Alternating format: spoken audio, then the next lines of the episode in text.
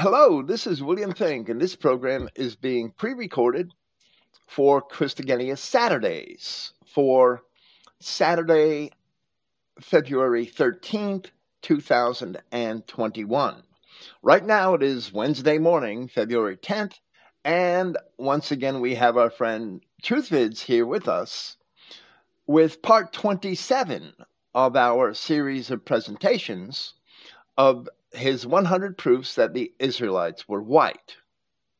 And here we shall continue to discuss particular passages in the epistles of Paul, where certain terms are mistranslated or misunderstood and adversely affect the interpretation of the scriptures throughout the New Testament. As we have explained, because of the nature and purpose of Paul's epistles, there are many more of these than there are in all of the other New Testament writings.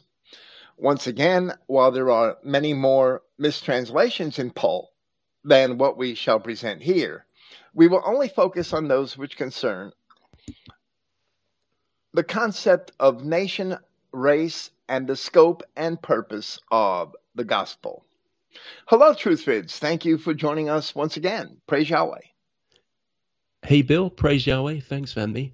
So, yeah, we was um, going on about, you know, how saint is often mistranslated and how the modern teachings always try to uh, warp what it really means. And, and here we're getting on to anointed. And um, I know that every denomination teaches a different heresy, so, so it's difficult to um, hone in on the, the main heresy. But generally, from what I understand, they always try and obscure and cover this up and make it as though it's talking about Christ, never about the Israelites, or if not, it's uh, spiritually anointed, that if you believe in Christ, just believe, you know, any any race, any people, any non-Israelite can just believe and they become anointed. And that's certainly not the case. It's a racial distinction, what it means with saint and anointed, us, the Israelites, and the modern Christians who are the Israelites. W- would that be right, Bill? Well, well, yes, that's absolutely right. This, even though, as you brought up in our pre-program banter, that word anointed can have a certain signification in relation to Christ and, and um, his blood covering our sins.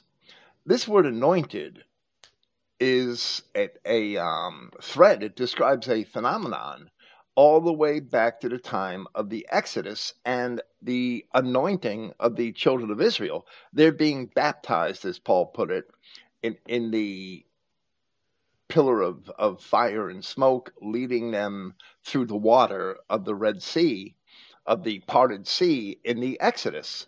And they were anointed at Mount Sinai when they received the law and agreed to keep it and became the peculiar people of God. They became the chosen people. He chose them before they agreed. And he chose them in spite of the sins that he knew they were going to commit. But despite, in spite of that, he had continued, Yahweh God had continued throughout Scripture to consider them his anointed people, his chosen people. And they were called the anointed many times in the Old Testament. So we're going to discuss that here today. Some of these words, when, when we discuss the general terms, which are mistranslated throughout the scriptures, before we started talking about specific passages in, in the Gospels, we, we had a list of general terms that um, are like Gentiles and ethnos, which is nation, and Judean and Jew, which are not synonymous.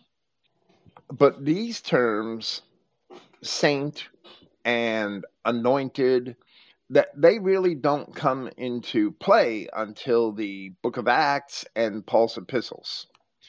The word saint is used several times in the book of Acts, but mostly in Paul's epistles, where it appears in Scripture, in, in the New Testament. So I'm, I'm not going to say that I really didn't think about these words when we were talking about general mistranslations, but the word saint only appears in Matthew, saints, one time. And it doesn't appear in Mark, Luke, and John. It, the word saints in the plural appears in Acts four times. Now, the word saint only appears one time in all of the New Testament, and that's in, in the singular, and that's in Philippians chapter four, where the word saints in the plural appears many times in Paul's epistles and in the Revelation. It appears outside of that, it's only twice in Jude. So we we see that these words, it, it saints appears probably fifty times in Paul's epistles, at least. So maybe forty. And anyway, these words are, are important, much more important in relation to Paul's epistles than they are in re- or the Revelation than they are in relation to the gospel. So it was probably better to leave discussion to the word saint and the word Christos, which is which means anointed, for this explanation of, of the way they're used in Paul's epistles. And we can't imagine that Paul used these terms in a way that were different from the Old Testament use. They're certainly not. When Paul quotes the Old Testament containing these words over and over again and alludes to events that happened in the Old Testament, he's using the words in the same way they were used in the Old Testament. So we didn't list these words immediately for that reason. In our last presentation in relation to Paul's epistles, we discussed the word saint. So here, especially before Galatians chapter three, it's necessary to discuss the word Christos. And Christos is an adjective, and it does not always refer to Christ, even where it appears in Scripture. Now, there's actually a A thirty-three hundred word essay explaining this at Christogenea. And here I'm not going to present the entire essay, but I'm going to attempt a summary. And I've actually added a couple of new perspectives and new material to the things that I presented in that essay. But it's important to understand this word Christos, especially here in Galatians chapter three, but also in many other places in Paul's epistles, how he had usually actually used this word. I don't know if you have anything to say to that. Yeah, Paul continuously connects the Israelites to all these places he's going, right? And, and that's the whole point that he says, anointed then and anointed now. Whether he's going to Galatians, Romans, Corinthians, whatever, that that's always what he's trying to do, uh, you know, awaken them and re- make them realize that they are the Israelites, right? Absolutely. And in a lot of places, it's absolutely clear that he is doing that. So we're going to discuss that this term anointed as it appears in Paul's epistles here only in Galatians chapter three and in the epistles to the Romans and the Corinthians, but over the next couple of discussions where it appears in Paul's other epistles, Philippians, Ephesians, Hebrews, we will mention this again, that this meaning of the term Christos merely as anointed, and the fact that it doesn't always describe Christ. It usually does in the context of what is being spoken, but not always. Sometimes it cannot describe Christ. It must be referring to the children of Israel collectively and in, in the context where it appears. So we'll discuss those things over the next few weeks, but right now we'll offer a general discussion of, of this word Christos or Christos, but it should be probably pronounced Christos. Wherever the King James Version and later English translators encountered this word, whether they did it by habitual repetition or through plain ignorance, they translated the word as Christ. Whether it is an adjective or used as a substantive, as a noun, where it is usually accompanied by a definite article. Take the adjective in and, and accompany with co- accompany it with a definite article. And it's not just anointed, like somebody anointed you, or that, which would be a verb, or that you are anointed, which would be an adjective. But if you take the definite article, now we have a noun, the anointed, or the anointed one, which is Christ, from the perspective of the New Testament. And that's a translation of the Hebrew word Messiah, which is, is the anointed, anointed by God, I believe, anointed of Yahweh. It's been a while since I've looked up the definition for Messiah, but Christos translates Messiah, roughly. So, the King James translators always translated this word as Christ, and, and that is also reflected in most later translations, and also in the majority of Bible dictionaries. The verb kreo, which is to anoint, that's the verb form of Christos, the adjective. Kreo is found in Luke chapter four, in Acts chapters four and ten, in Hebrews chapter one, and, and the verb is always pertaining to Christ. But everywhere else in the New Testament, in those passages, but everywhere else in the New Testament, we see the same verb used in that same manner of the children of Israel. And that one place, I'm sorry, it's only one place where it's used of the children of Israel, and that's in Second Corinthians chapter one, verse twenty-one. It's the only time that kreo is used where it doesn't refer to Christ. And Paul uses this verb kreo, and we read from Second Corinthians, "Now he which establishes us with you in Christ, and has anointed us," that verb kreo, "is God." So there Paul clearly expressed the concept that Christians are anointed. But as we have often noted in this series of presentations, the Corinthians were descendants of the ancient Israelites. So we have to ask ourselves, when did that anointing take place? The Apostle John used a related noun, chrisma, where he was also speaking of Christians. But rather than writing anointing, the King James Version translated the word as unction in First John chapter two, verse twenty, where we read, "But you have an unction from the Holy One, and you know all things." Now, perhaps that anointing was a reference to the anointing of the Holy Spirit, and that's fine. But that word unction should have been translated as anointing, or may have been translated as anointing. A little further on in that epistle, in First John chapter two, verse twenty-seven, it is translated, as we would have it, as anointing on two occasions. And it says, "But the anointing you have received of him abides in you, and you need not that any man teaches you, but as the same anointing teaches you of all things, and is truth, and is no lie, and even as it has taught you, you shall abide in him." So we see that this word chrisma means anointing, and it's used, John used it of Christians, and we see that Paul had referred to the anointing that Christians had received. But the use of these words in the same manner pertaining to the ancient children of Israel are found in the Greek Septuagint, and their, their Hebrew counterparts are also in the Masoretic text.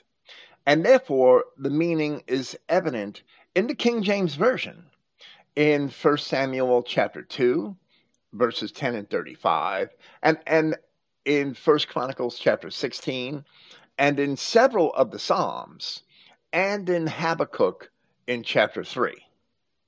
In the King James Version, we can add Lamentations four twenty to that list, but that verse differs from the Septuagint, where the Septuagint doesn't contain the word. the Septuagint version of Lamentations does not contain the word for anointed.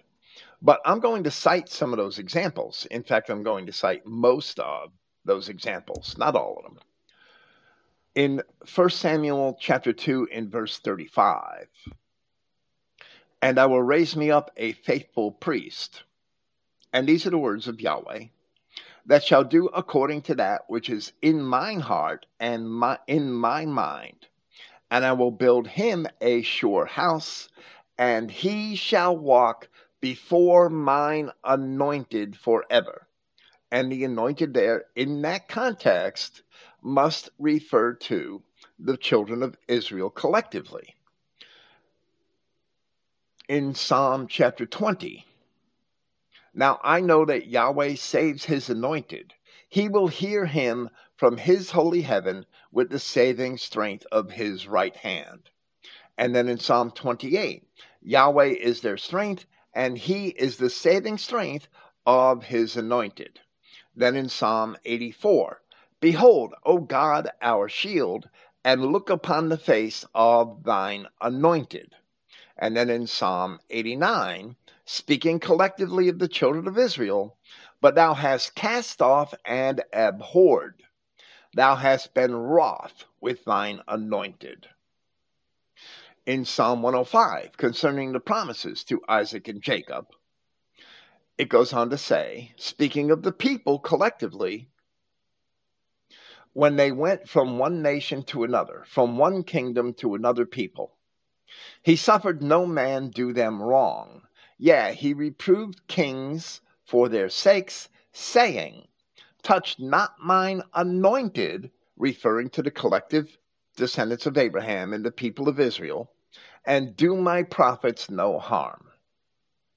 And then in Psalm chapter one, Psalm one thirty-two, in verse seventeen, "There will I make the horn of David to bud. I have ordained a lamp for mine anointed." Finally, in Habakkuk chapter three, from a, prayer, from a prayer to Yahweh, all of Habakkuk chapter three is a prayer, "Thou wentest forth for the salvation of thy people, even for salvation with thine anointed. Thou woundest the head of the house out of the wicked by discovering the foundation unto the neck." And the first two phrases there are a parallelism, as the people are collectively the anointed, and that is also clear from the other examples which we have cited. And, and, and anyone is free to take the references and go look at the context of those passages. It's the anointed is a reference to the people collectively.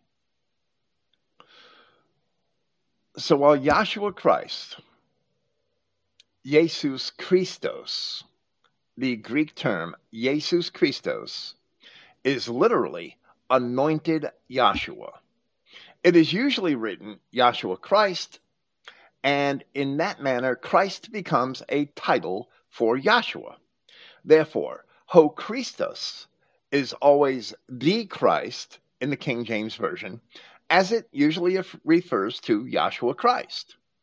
But the primary assertion here is that Ho Christos also often refers to the children of Israel as a group, and this is especially apparent in certain contexts in these letters of Paul. That the children of Israel, with Yahshua Christ as their head, are the anointed as a group, is explained by Paul in one reference in First Corinthians chapter eleven, verse three, and then in First Corinthians chapter twelve, verses twelve through thirty-one, and then in Ephesians chapter four, verses eleven through sixteen, it is explained by Paul, and it is alluded to elsewhere. In those passages, Paul uses the term Christos in reference to the people of Christ as the collective body of Christ.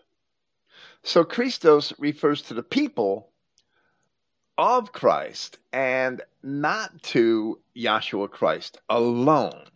There's a difference there. Although the phrase Ho Christos is singular, such singular nouns are often used to describe a collection of individuals in Hebrew or Greek.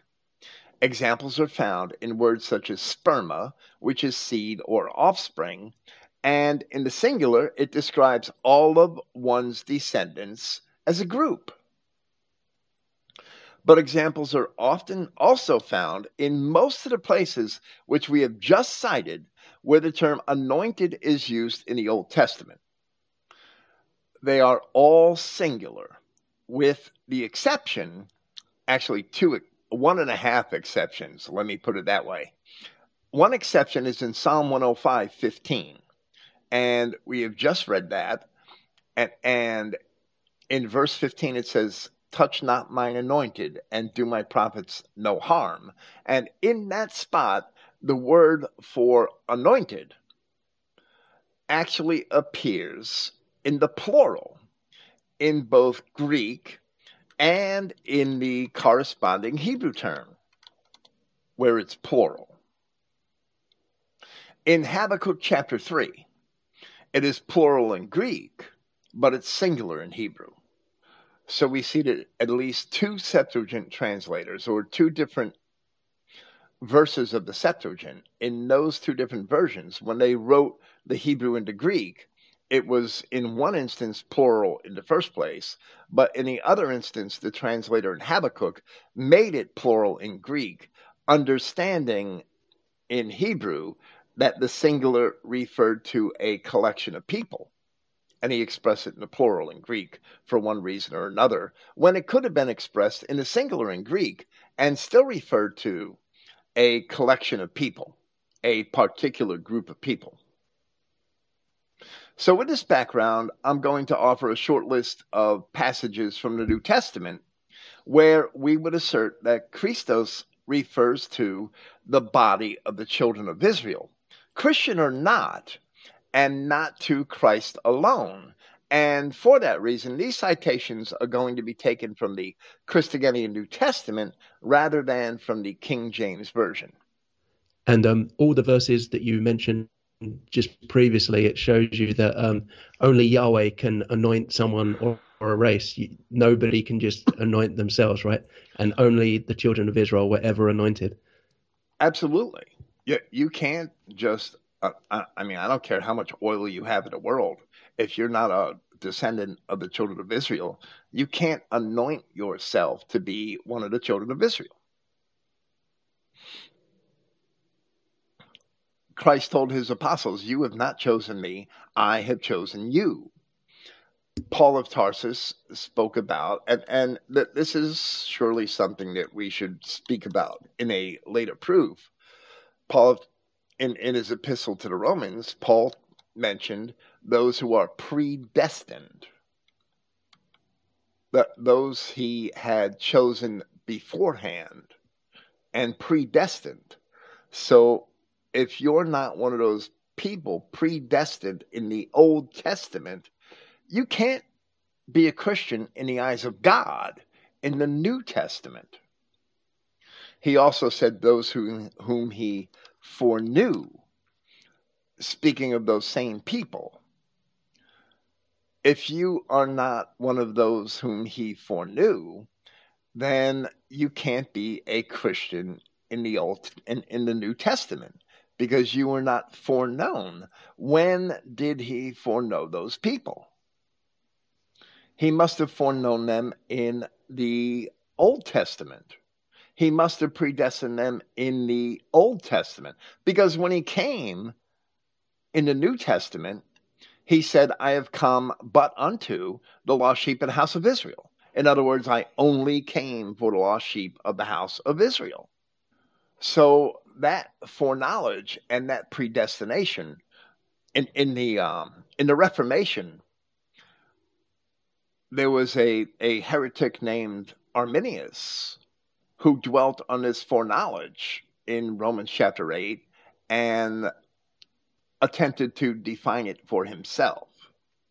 And at the same time, there were debates between followers of Arminius and followers of another heretic named Calvin, who dwelt on Paul's use of the word predestination and attempted to define it for himself.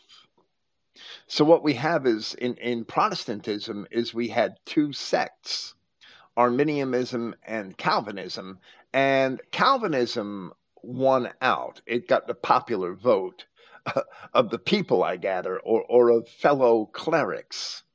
And the ideas of Calvin prevailed, but they were both wrong because they both only accepted half and, and tried to build their doctrines on half of what Paul had said in that passage in Romans chapter eight. The truth is that you must be foreknown and predestined, and that that foreknowledge and that predestination has to be according to the word of God, not according to what you think they mean. They can only refer to the children of Israel, who were clearly foreknown and predestined in the words of the Old Testament prophets. They are the anointed as well, where the word appears to describe a collective group. So in First Corinthians chapter eleven, verse three, Paul wrote, "But I wish for you to acknowledge that of every man the head is the anointed, and the head of the woman is the man, and the head of the anointed is Yahweh." And there, it's the community that Paul is referring to as the anointed, the community of Israelite Christians. Because Christ is not saying, I'm sorry, Paul is not saying that Jesus Christ, who is God, that Yahweh is the head of God. Yahweh and Christ are one. He's not the head of himself. He's the head of his body, which are the people of Israel as Christians, as Paul explained elsewhere. So one place he explains that is in the next chapter, in and the context really isn't broken, except for the chapter numbers, which should not break the context. And he's describing that body in First Corinthians chapter twelve. For just as the body is one and has many members, and all the members of the body being one are one body. And he's referring to a physical human body. And he's re- he's making an analogy where by that he's describing Christ as the head and the many members as the people of the body of Christ. So Paul says, and all the members of the body being many are one body, so also the anointed. In other words, the, the collective children of Israel as Christians are the anointed. Christ is the head. Christ, the anointed one, Yahweh God incarnate, is the head of that body. And that's how we should view ourselves, as members of that body of Christ, of which Christ is the head. So that's what Paul was teaching. But where he used that term anointed, he wasn't referring to Christ alone. He was re- referring to the collective body of Christ. We see this again in Ephesians chapter four. And he has given the ambassadors and the interpreters of prophecy, and those who deliver the good message or gospel, and the shepherds, teachers, towards the restoration of the saints, restoration of the saints. This is not the building of a new, different body of saints. This is the restoration of the Old Testament saints that Paul is discussing or, or describing. These are people who were already saints, who needed to be restored. People who were not saints before don't need to be restored. But in the Old Testament, as we demonstrated, the children of Israel were the body of the saints. Even in their apostasy, they were saints. They needed to be restored, because they were still saints in their apostasy. They needed to be restored. And if you weren't one of those saints in apostasy, then you can't be a saint. You were never described as a saint in the Old Testament. And Paul is referring to Old Testament saints, not to these artificially pious Catholic people that the Pope thinks he could make a saint. The Pope can't make a saint. No man could make a saint. God made the saints. Towards the restoration of the saints, those Old Testament saints, continuing with our citation of Ephesians, for the work of ministering for building of the body of the anointed, the collective body of the children of Israel, are those saints. It's they. It's not Christ that needs to be built. Paul can't build the body of Yahshua Christ himself. He's talking about Ho Christos, the anointed, the collective body of the saints. As they become Christian, we build the body of Christ. As the children of Israel turn to Christ, that builds the body of Christ, which is the people, as he explained in First Corinthians chapter twelve. They are the anointed, and they are the same, as he says here in Ephesians, as those Old Testament saints. Until we, for the building of the body of the anointed, until we, who we, the body of the anointed, the saints that need to be restored, until we would attain to the unity of the faith and of the acknowledgement of the Son of Yahweh, at man perfected, at the measure of the stature of the fullness of the anointed. We can't improve the stature of Yahshua Christ. Only he could do that. We can only improve the stature of the fullness of the body of Christ, his people, in order that we would be infants no longer. So the fullness of the anointed is the we, being tossed as waves and carried about in every wind of teaching by the trickery of men. Now he's talking about the Roman Catholic Church. In villainy for the sake of the systematizing of deception. But speaking the truth with love, we may increase all things, for he who is the head. Now, in this context, Ho Christos applies to Christ. It describes Christ. For he who is the head, the Christ, and from whom all the body, those Ho Christos anointed body of Christ, the people of Christ, from whom all the body is being joined together and is being reconciled. Reconciled. You can only reconcile something that needed to be restored. Those Old Testament saints, the children of Israel, needed to be restored. Somebody who had never had a relationship with Yahweh God did not need to be restored, and is being reconciled through every stroke of assistance according to the operation of every single part in proportion. The growth of the body, what body? The body created from those Old Testament saints that needed to be restored and are being reconciled. The growth of the body creates itself into a building in love. So um, Christ picked his body before time, right? When he created the world, we were all predestined and chosen to be his body. He he picked his own body. Nobody can just choose to be the body of Christ. And it's amazing.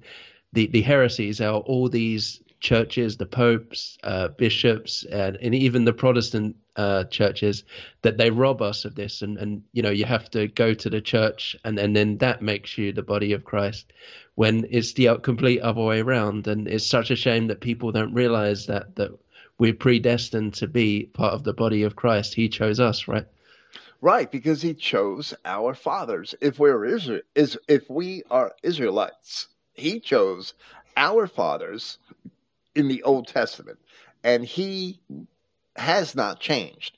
And that the, these Roman Catholics and these Jews, that they love to twist up Paul of Tarsus. And a lot of them, if you read the, the modern commentators, not so much the classical commentators like Adam Clark or Matthew Henry. I, I don't even know what half of them say, but I've seen a lot of modern commentators on the internet who claim that Jesus only came for Israel, and this is how they explain away the statements of Christ throughout the gospel. Jesus only came for Israel, but Paul changed that when he got mad at the Jews because they wouldn't believe him, and Paul made a new religion by taking Jesus to the Gentiles. And that is absolute bullshit. That is a huge lie. Paul never took Christianity to anybody but the lost sheep of the house of Israel, for whom Christ came. He states it so many times explicitly in Romans, in First Corinthians, Second Corinthians, here and, and here in Ephesians chapter four, where you can only, if you want a full understanding of what Paul said concerning the body of Christ and, and its members in First Corinthians chapter twelve, and in First Corinthians chapter eleven, verse three, you have to read it along with Ephesians chapter four and, and read them both together. Paul isn't saying one thing in Ephesians and another thing in First Corinthians. No. He's explaining the same thing in two different ways. In Ephesians chapter four, he hadn't spoken to the Ephesians in, in quite the same manner as he spoke in his much longer epistle to the Corinthians. And First Corinthians wasn't even Paul's first epistle to the Corinthians. There was an older one that's lost. And that older one that's lost, we call First Corinthians First Corinthians because it's the clearly the first of the two surviving epistles of Paul to the Corinthians. But in First Corinthians chapter five, he makes a statement about a letter that he had written to them in the past. So the First Corinthians that we have should probably really be Second Corinthians. And the Second Corinthians that we have should be Third Corinthians. But the original First Corinthians, if indeed that was the first letter, because he mentioned an earlier letter, it, it wasn't necessarily the first letter. That letter is it is lost, and, and it's never going to be recovered. I, I mean, short of some miracle, because it's been lost evidently for nineteen hundred years at least, and, and probably longer. That that's in First Corinthians chapter five, verse nine. I wrote to you in an epistle, not to company with fornicators. So that epistle would be the real First Corinthians, right? But we don't have it. So we, Paul wrote to the Corinthians at great length, and he only wrote to the Ephesians. That this, as far as history knows, right?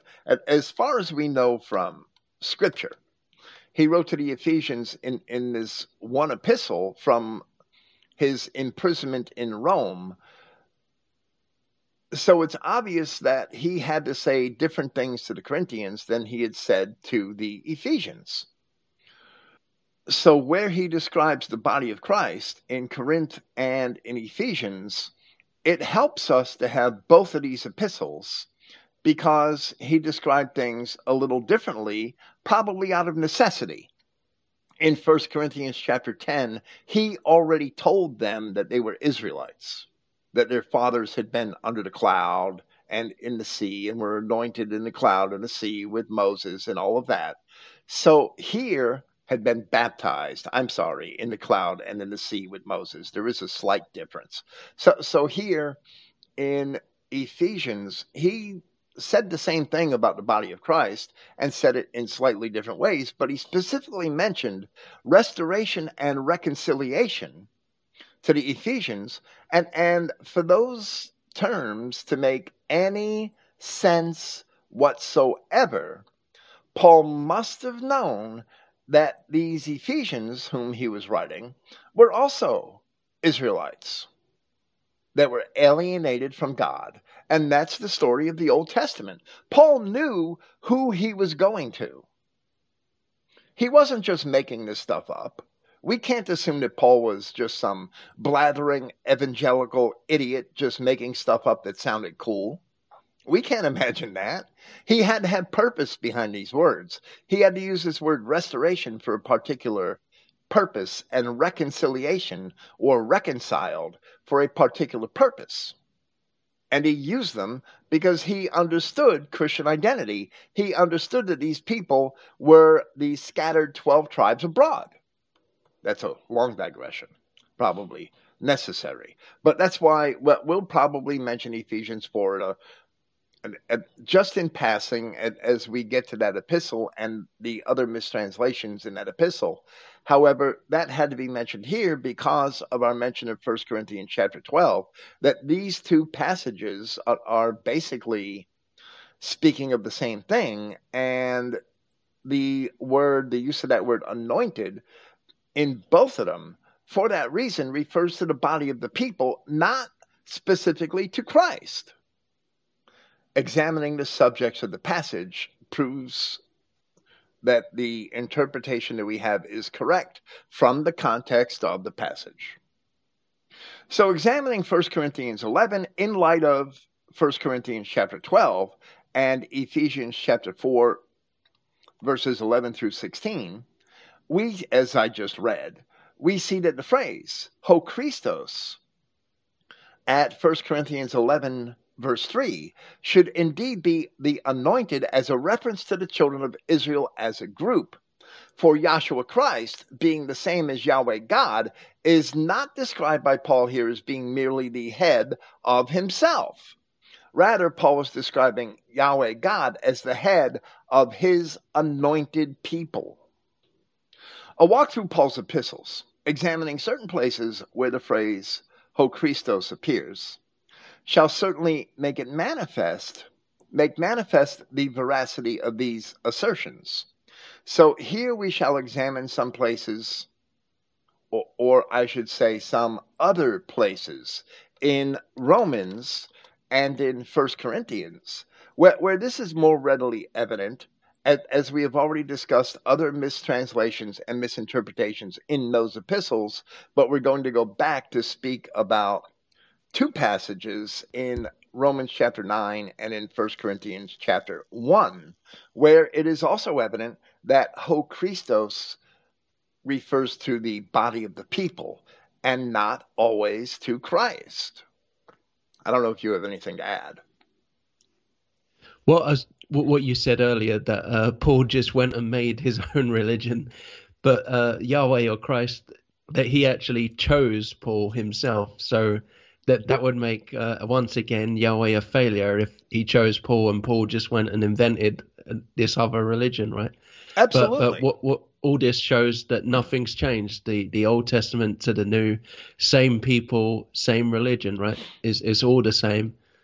And and also um, what, what you said where some people think Paul invented a new religion, that, that goes into all the Paul bashers, right? That if it wasn't for Paul, Europe would still be Uh, pagan, basically. We wouldn't have this so-called Jewish religion.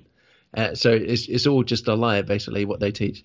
Well, well, right. And then there's other Paul bashers who despise Paul because they accept the Jewish lie that Paul created a new religion, and and that they are, are Christian identity on, on the basis of the Gospels and the other epistles and the Revelation and, and the prophets. But they reject Paul because they accept that Jewish lie. Paul wasn't creating a new religion at all. And if it weren't for Paul, they themselves would never have heard of Christ.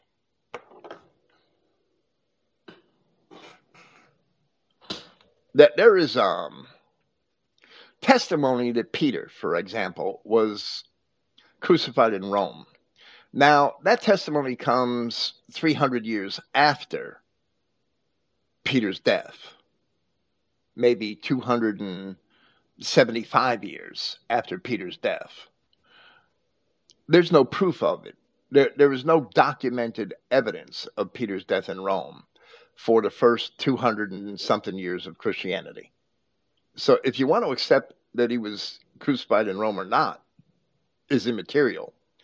Peter wrote his first epistle from Babylon. And in the context of Peter's first epistle, and his second epistle, was, which was written very shortly thereafter, He was writing from Babylon, not from Rome. That there are um, Roman Catholic apologists who tried to claim that Peter used Babylon as a code word for Rome. But that attributes to Peter knowledge that, first, Peter didn't necessarily have, and second, those same Catholics will deny that Babylon is Rome when you talk about mystery Babylon in Revelation chapter eighteen. So they want it both ways, right? They they contradict themselves from one epistle to the Revelation. The truth is that Peter was in Babylon because Peter was the apostle to the circumcision. And there were still, at that time, many of the descendants of Judah who maintained the circumcision, who were still living in that area. But the Edomites had also infiltrated and infested that, that area. And, and we see evidence of that in, in Strabo and in Herodotus, where, where he talks about the Syrians of Cola Syria, which is hollow Syria, which is actually a stretch of land from Lebanon that, that stretches all the way to, to Babylonia. So that there is documented historical evidence or documentable historical evidence of why Peter was in Babylon, because he was the apostle to the circumcision. Now, if he was taken to Rome and crucified late in his life, that's fine. But we don't know that from documented evidence. If he was crucified in Babylon, that's fine too. Perhaps the Romans crucified him. But we don't know that. So that there's really no documents that, that tell us one way or another. So Paul was exclusively the, the bearer of Christianity to Europe, who is documented. Now, it's evident that Rome was made Christian, that there were Christian Romans, particular Romans, I'm sorry, were, became Christian before Paul wrote his epistle to the Rome to the Romans, or before he ever visited Rome. Because when Paul wrote his epistle to the Romans, it was fifty-seven A D, as we've already discussed. And there's a lot of evidence supporting this. And I discussed it at great length in my commentary on the book of Acts, especially in chapter twenty. And Paul was about to go to Jerusalem for a feast where he was arrested and sent to Rome two years later in bonds. So Paul had never been to Rome when he wrote his epistle to the Romans. Yet, if you read Romans chapter sixteen, there were many churches of Romans there. So it wasn't Paul that originally brought Christianity to Rome, but it wasn't Peter either. Because Peter was in Antioch, and then he went to Babylon. And there's no record of Peter ever being in Rome before Paul wrote his epistle, and no mention of Peter in that epistle. Priscilla and Aquila were Christians in Rome, even though they were not from Rome, that they were from Anatolia. The Christians were actually thrown out of Rome, and and that's re, that's recorded in the book of Acts. And I believe it was um, during the reign of Claudius. It was like forty-one A D. Long before Paul had ever gone to Europe. Paul's um, Paul's first journeys to Greece happened, are recorded in Acts chapter fourteen, and we can be confident that that is after forty-three A D. That is after the time that Herod Agrippa the First had died. In Acts chapter twelve, Herod Agrippa the First died in forty-three A D. So Paul's first missionary journeys must have been after that. His first ones to Greece. He he had already been back to Tarsus, where, where Barnabas had to go get him in order to to work with him in, in Greece, right? So it, it's it's a long story, but there's a lot of um, background historical information and context that, that's required in order to truly understand Paul's epistles and why Paul is legitimate. Because Paul is, even though Christianity is even as far as Britain in the first century without Paul, it's still Paul's Christianity, which that early Celtic Christian church had known the best and had loved and had followed. They were following Paul's Christianity in their documents up to the fifth century, or, or in their documents as early as the fifth century A D. There's mention of Pauline Christianity in their documents, in spite of the fact that they developed entirely separate from the church at Rome. So how Christians could despise Paul when Paul's epistles and the people that Paul had taught Christianity to Had, had been the glue that stuck Christianity to Europe.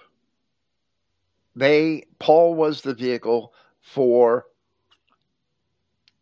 the bringing of the gospel and the understanding of the gospel to the lost sheep.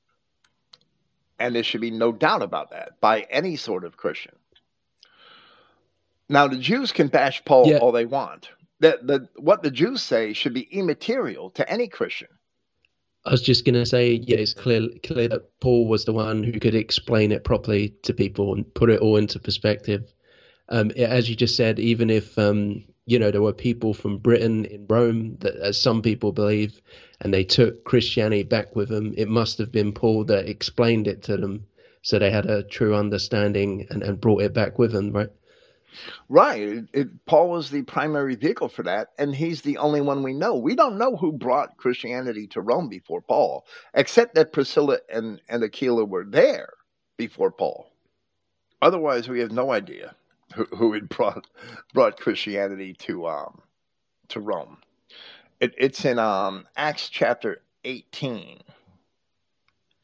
And that this may not have been forty-one. This may have been later than forty-one. I forget the exact date. It may have been fifty-one or so. And and and it says in Acts chapter eighteen, after these things departed Paul from Athens and came to Corinth.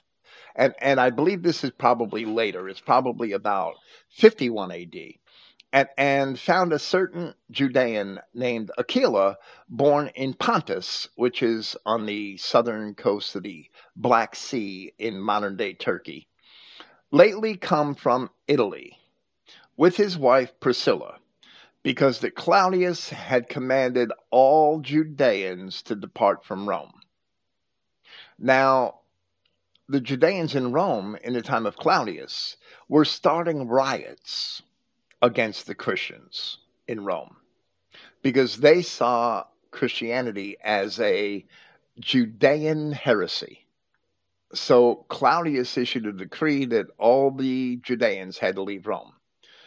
And, and that reveals to me that Claudius really wasn't sure of the source of the dispute among the Judeans, but he just got, a, got rid of them all to get rid of the dispute, to stop the rioting.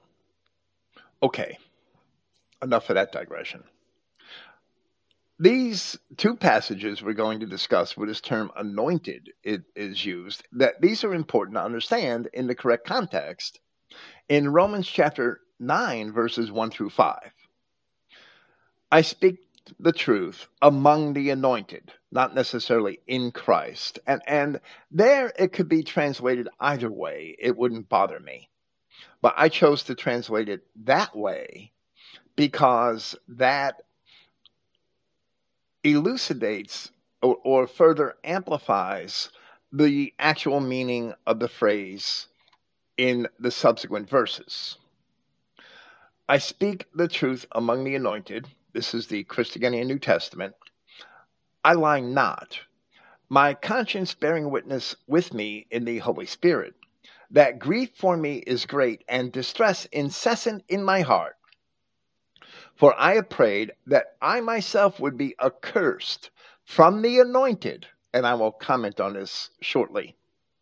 Accursed from the anointed, the collected body of the people, for the brethren, my kinsmen in regards to the flesh, or according to the flesh, those who are Israelites. So right there, this is twenty-five years after the resurrection.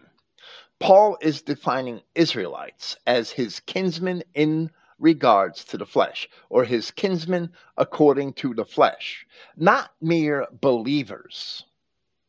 That replacement theology that the church is the new Israel is a lie.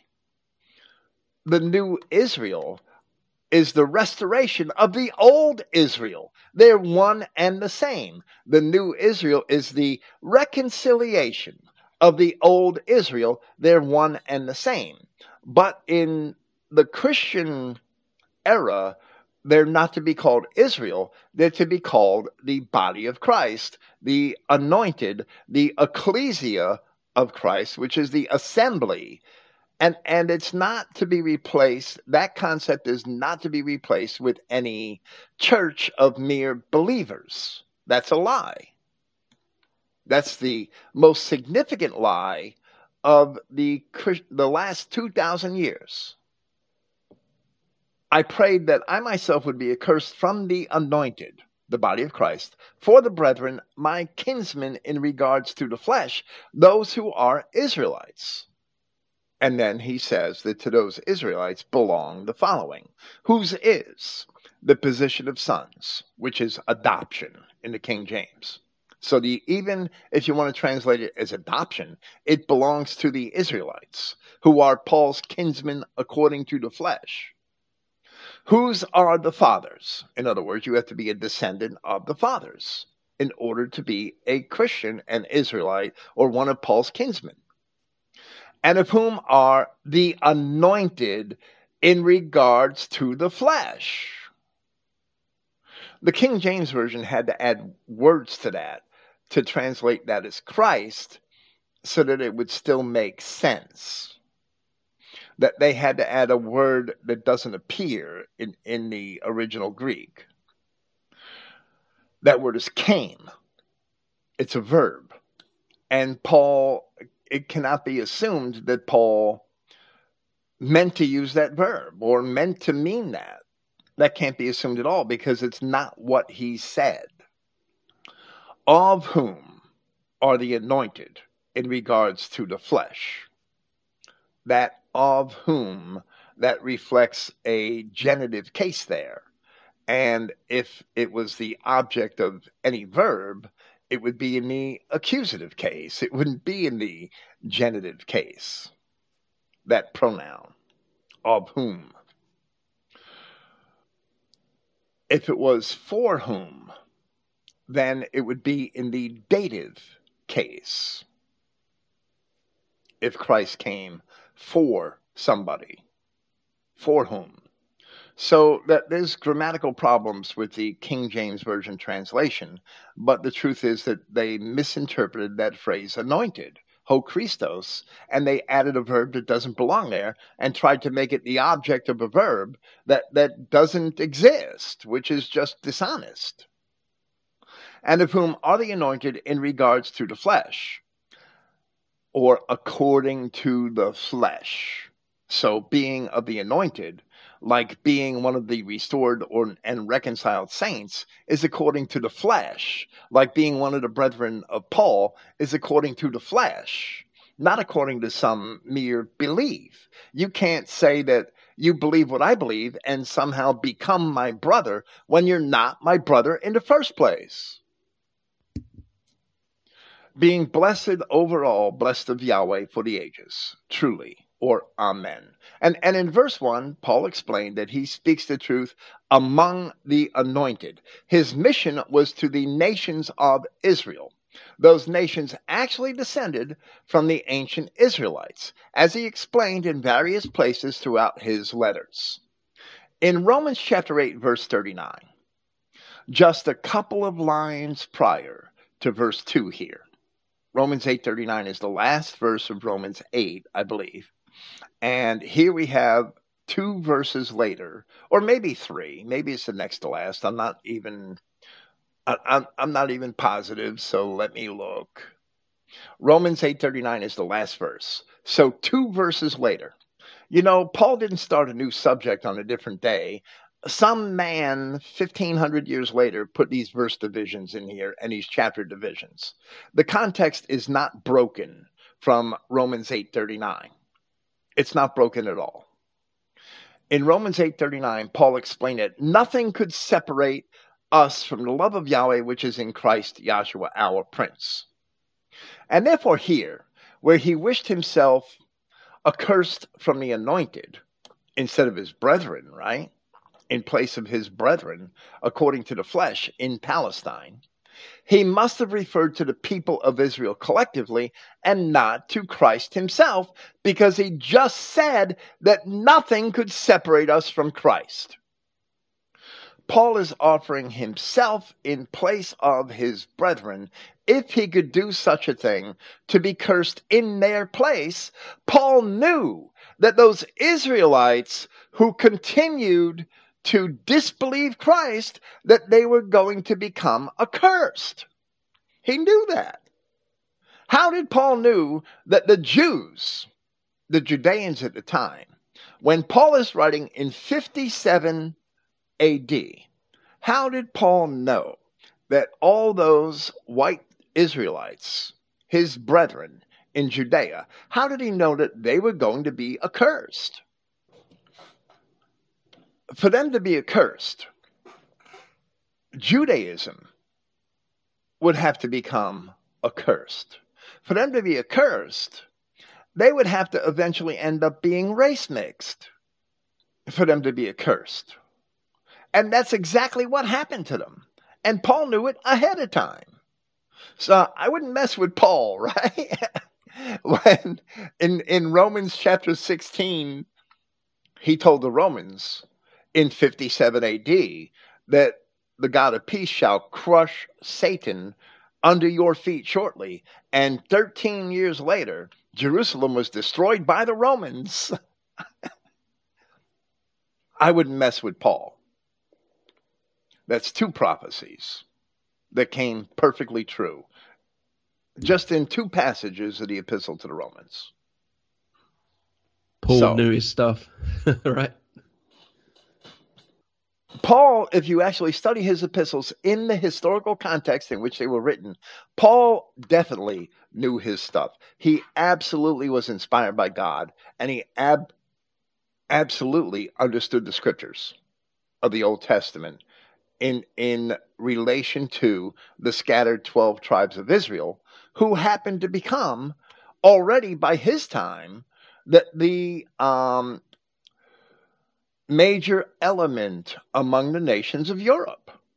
There were Ionians and and, and there were um, the Etruscans who descended from the Lydians, who were the Lud of Genesis chapter ten. They weren't Israelites. They were Adamic descendants of Noah, but they weren't Israelites. There were other people in Europe in, in various places that were descended from the other Adamic tribes that weren't Israelites, but that Abraham was to inherit the nations, and Israelites in their migrations became the dominant factors in, in the dominant populations in every European nation.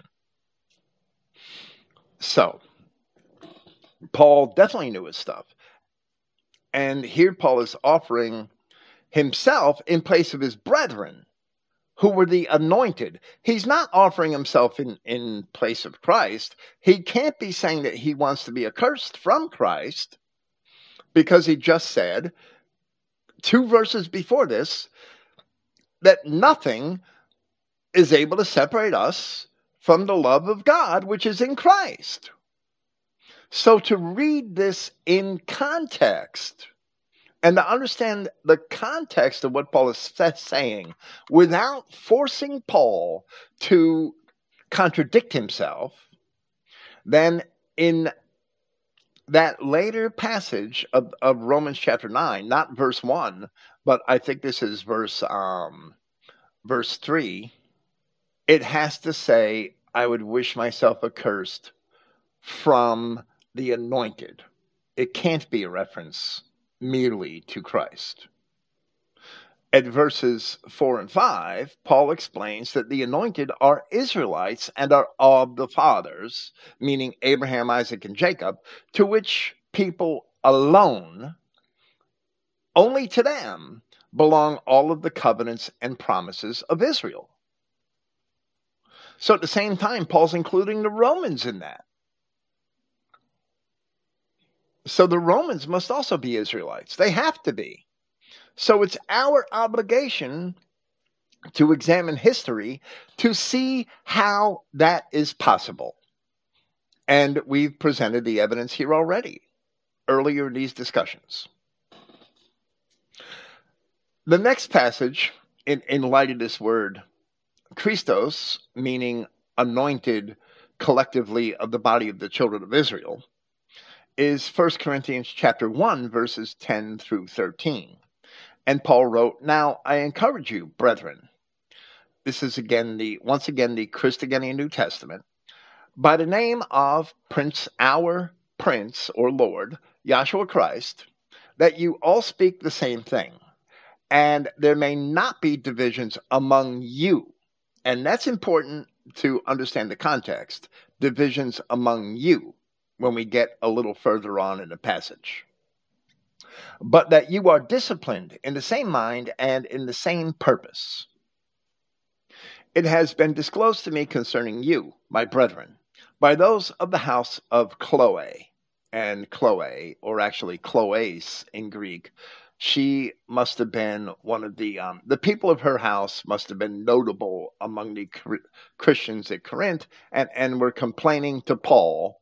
They probably wrote to Paul, because when Paul wrote First Corinthians, chap- First Corinthians, that epistle, he was actually in Ephesus at that time. He spent three years in Ephesus, and that's when he wrote this epistle, towards the end of that three years.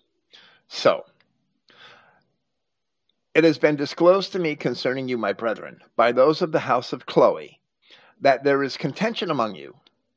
Now I say this, that each of you say, 'So I am of Paul, but I am of Apollos, but I am of Cephas, and I of Christ.'" In other words, there was division and contention among the various people at the assembly of Corinth. And some of them wanted to believe one thing and claimed that they were following Paul, and another wanted to believe another thing and claimed they were following Apollos. People do that today. They do the same damn thing today. "Oh, I'm, I'm a New Testament Christian. I don't believe the Old Testament." Well, you're a heretic. "Oh, I, I reject Paul. I, I believe James and Peter." You're a heretic. What you have to do is understand that all of these men had the same mission. They all agreed with each other, and you have to reconcile their words in the context, the literary and historical context in which they were written. You have to reconcile them. And once you understand that, they do reconcile. And all of your perceived differences dissolve. And you're not in the truth if you're following one and not another. So this was going on in Corinth in the first century. So Paul asks, Have and and Christ wasn't divided, right? Have the anointed been divided? It's referring to the body of people, that there are no divisions among you, as he said in verse ten. Have the anointed been divided? Has Paul been crucified on your behalf, or have you been immersed or baptized in the name of Paul? Paul is not asking whether Yahshua Christ had somehow been divided. In verse ten, he, Paul tells the assembly that there should not be divisions among them. In verse twelve, he states that they have chosen, they have each chosen favorites from among the apostles, and in turn claim to be followers of those favorites.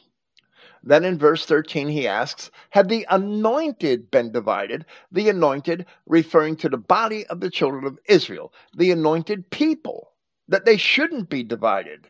Warning against such disunity is subsequently a major theme in this letter to the Corinthians, and, and we see that in chapters three, four, and twelve, especially. Not only, but especially. So once even in the uh, C I, we have all these divisions, don't we, where someone will disagree, like like with Paul, just a silly example, and they'll go look for someone who said, "Oh, he's he says it's okay, so I'll go follow him." Absolutely. Instead of uh, you know sticking with C I, or so so we still have the same problems today.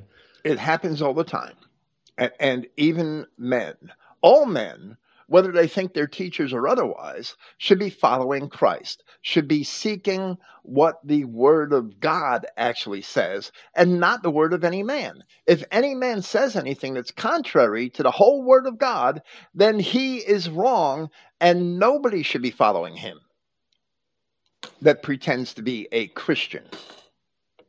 And if he can't be corrected, then he must be rejected. If he won't accept corruption, correction, that then he has to be kicked to the curb. And, and that's the Christian duty.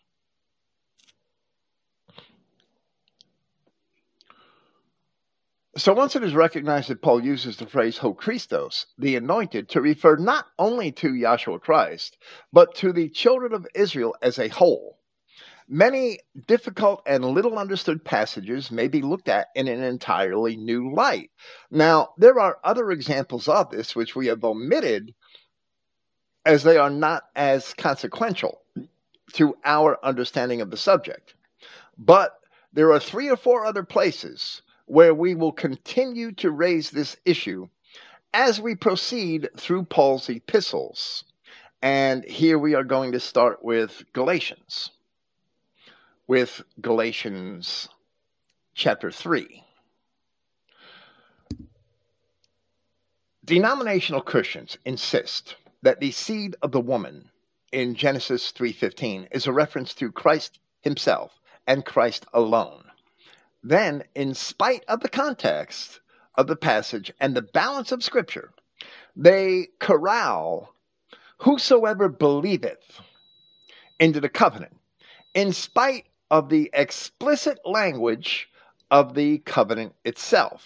And, and I should say that they attempt to corral whosoever believeth into the covenant, because whatever man says and whatever man does doesn't matter when it comes to what God wants.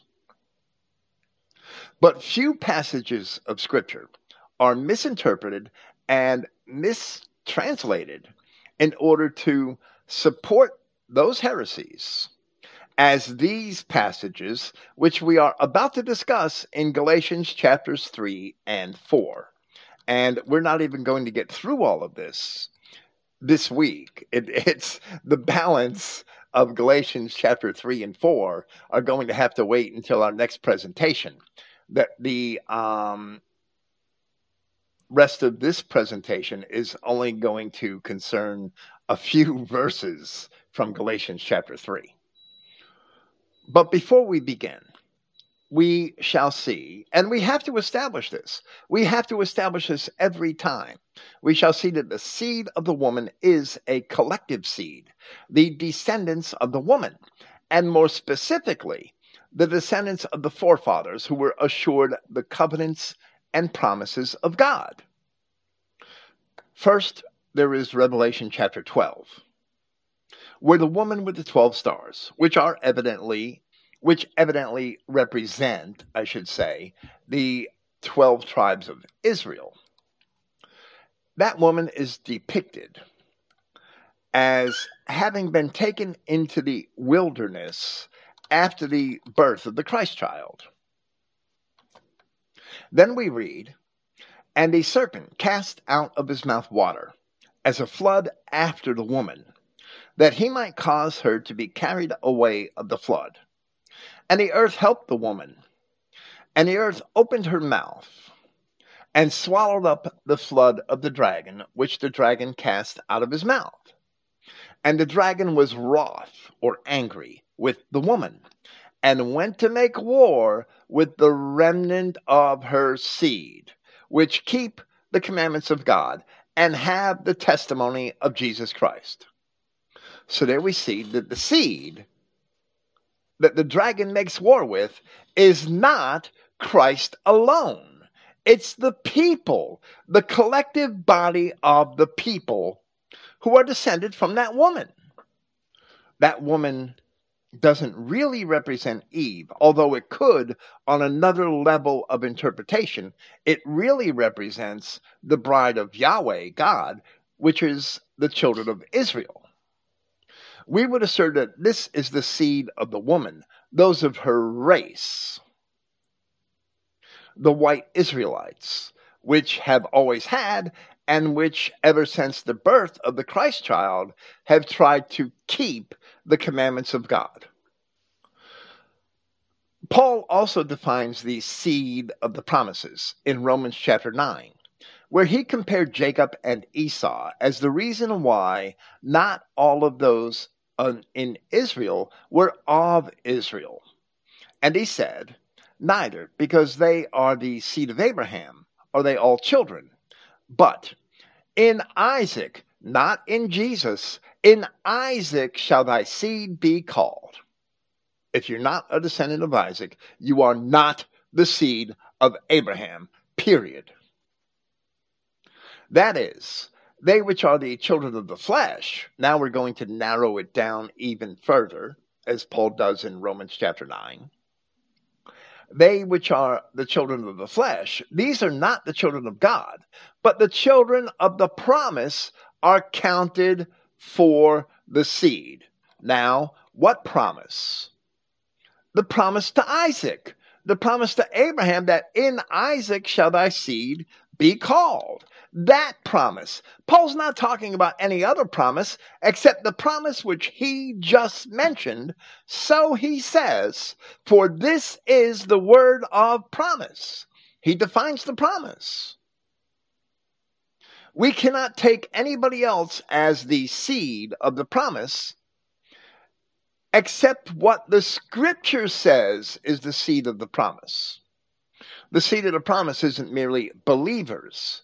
That's a bait and switch, where, where the Jew gets you into the store for a three hundred dollars T V, big screen, eight-foot T V, and, and you find that it's out of stock. It's always out of stock. But he has a six hundred dollars five-foot screen T V to sell you. And he tries to sell you on that one because he only lured you into the store with something that he never had in stock in the first place. That's called a bait and switch. That's an old Jewish advertising gimmick. Well, that's what the Roman Catholic Church does. They think that God is making a bait and switch, making a promise to one man that his descendants will be blessed, and, and then trying when they get to the New Testament, when you get into the store, that they're going to switch it with believers. And that's bullshit. They're, they're no better than Jewish hucksters, Jewish merchants. It's stealing, isn't it? Yeah, they're, they're, they're, they're like the merchants of that, that I saw in downtown Manhattan on Canal Street when I was a kid. Outside of all their junk stores, these Jews trying to rope you in to buy something. For this is the word of promise. At this time will I come, and Sarah shall have a son. And not only this, but when Rebecca also had conceived by one, even by our father Isaac. So Paul is explaining it. These are the promises that generate the seed. Has to be their descendants. It can't be anybody who wants to be a Christian. For the children being not yet born, speaking of that promise to Rebecca, neither having done any good or evil, that the purpose of God according to election might stand, that election of the children of Jacob. Paul's saying that it stands. He's not saying that it failed, that now the Christianity is open for mere believers. He's writing this epistle in fifty-seven A D, which can be established from Scripture and from the book of Acts. He's not writing it before he went to the Gentiles in Acts chapter fourteen. He's writing it in fifty-seven A D in Acts chapter twenty. So the, the way these churches interpret Paul, they just make stuff up to suit their beliefs. They don't really teach what Paul said. For this is the word of promise. At this time will I come, and Sarah shall have a son.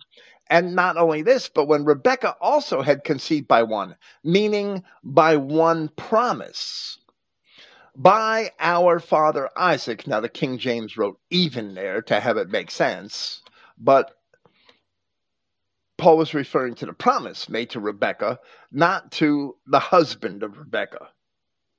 For the children being not yet born, neither have having done any good or evil, that the purpose of God according to election might stand, not of works, because the Edomites were in Israel at the time, and the Edomites were even the high priests at the time Paul was writing, and the Edomites were claiming that they were the people of God based on being circumcised and conducting rituals. But that's not true. Paul said, not of works, but of him that calls. He's describing the situation in Judea. This is still Romans chapter nine, where he was worried only about his kinsmen according to the flesh. And he said that not everybody in Israel is of Israel. And it was said unto her, the elder shall serve the younger. As it is written, Jacob have I loved, but Esau have I hated. And the Edomites were subject to the Israelites for many hundreds of years during the period of the kingdom, from the time of David down through the time of the Assyrians. Now it is not that Jacob was not a child of the flesh. Jacob was a child of the flesh, referring to the children of Abraham, which are Ishmael and, and the sons of Keturah, such as Midian and Havilah, and Esau and Jacob. They were all sons of the flesh, but of them all, only Jacob was the son of the promise. So the children of that promise are counted for the seed, according to what Paul just taught us in Romans chapter nine. In that manner, the seed of the woman, that woman in Revelation chapter twelve, are the children of Israel who have turned to Christ. And the seed of the promise are the same children of Israel who came of the promises to Abraham, Sarah, and Rebekah. In Romans chapter four, Paul attested that the promise is sure to all of the seed, speaking of those same nations of the children of Israel. In Luke chapter one, we see in part the purpose of Christ as it was announced by Mary. He has holpen or helped his servant Israel in remembrance of his mercy, as he spoke to our fathers, to Abraham, and to his seed forever. Then later in that chapter, in part, as it was announced by Zacharias, to perform the mercy promised to our fathers, and to remember his holy covenant, the oath which he sware to our father Abraham. In Hebrews chapter two, we read in part that Christ had took on him the seed of Abraham. In the Christogenian New Testament, the verb is translated more fully. Christ took upon himself the seed of Abraham. Wherefore, in all things it behoved him to be made like unto his brethren. Paul defining brethren as kinsmen according to the flesh. In Romans chapter nine and in First Corinthians chapter ten, Paul described his kinsmen and the Israel of which he spoke as being according to the flesh, and not according to the mere beliefs or professions of men. In Hebrews chapter eleven, Paul once again cited the promise which he explained in Romans chapter nine, that in Isaac shall thy seed be called. The seed of the promise would not be called in Christ. The seed of the promise was already called in Isaac, and it never changed. So for that reason, saints had to be restored, and the anointed had to be reconciled, as Paul explained in Ephesians.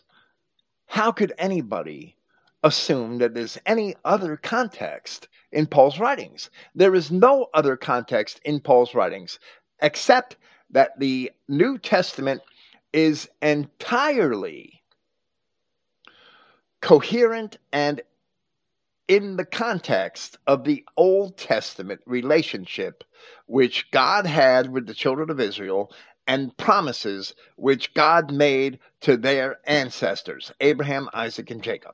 There's no other context in Paul's epistles. There's no other possible interpretation of Paul's epistles.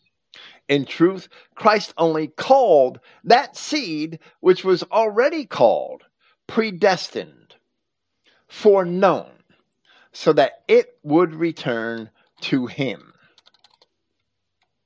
With that background, then we can begin to examine the common mistranslations and misunderstandings which are found in Galatians chapters three and four.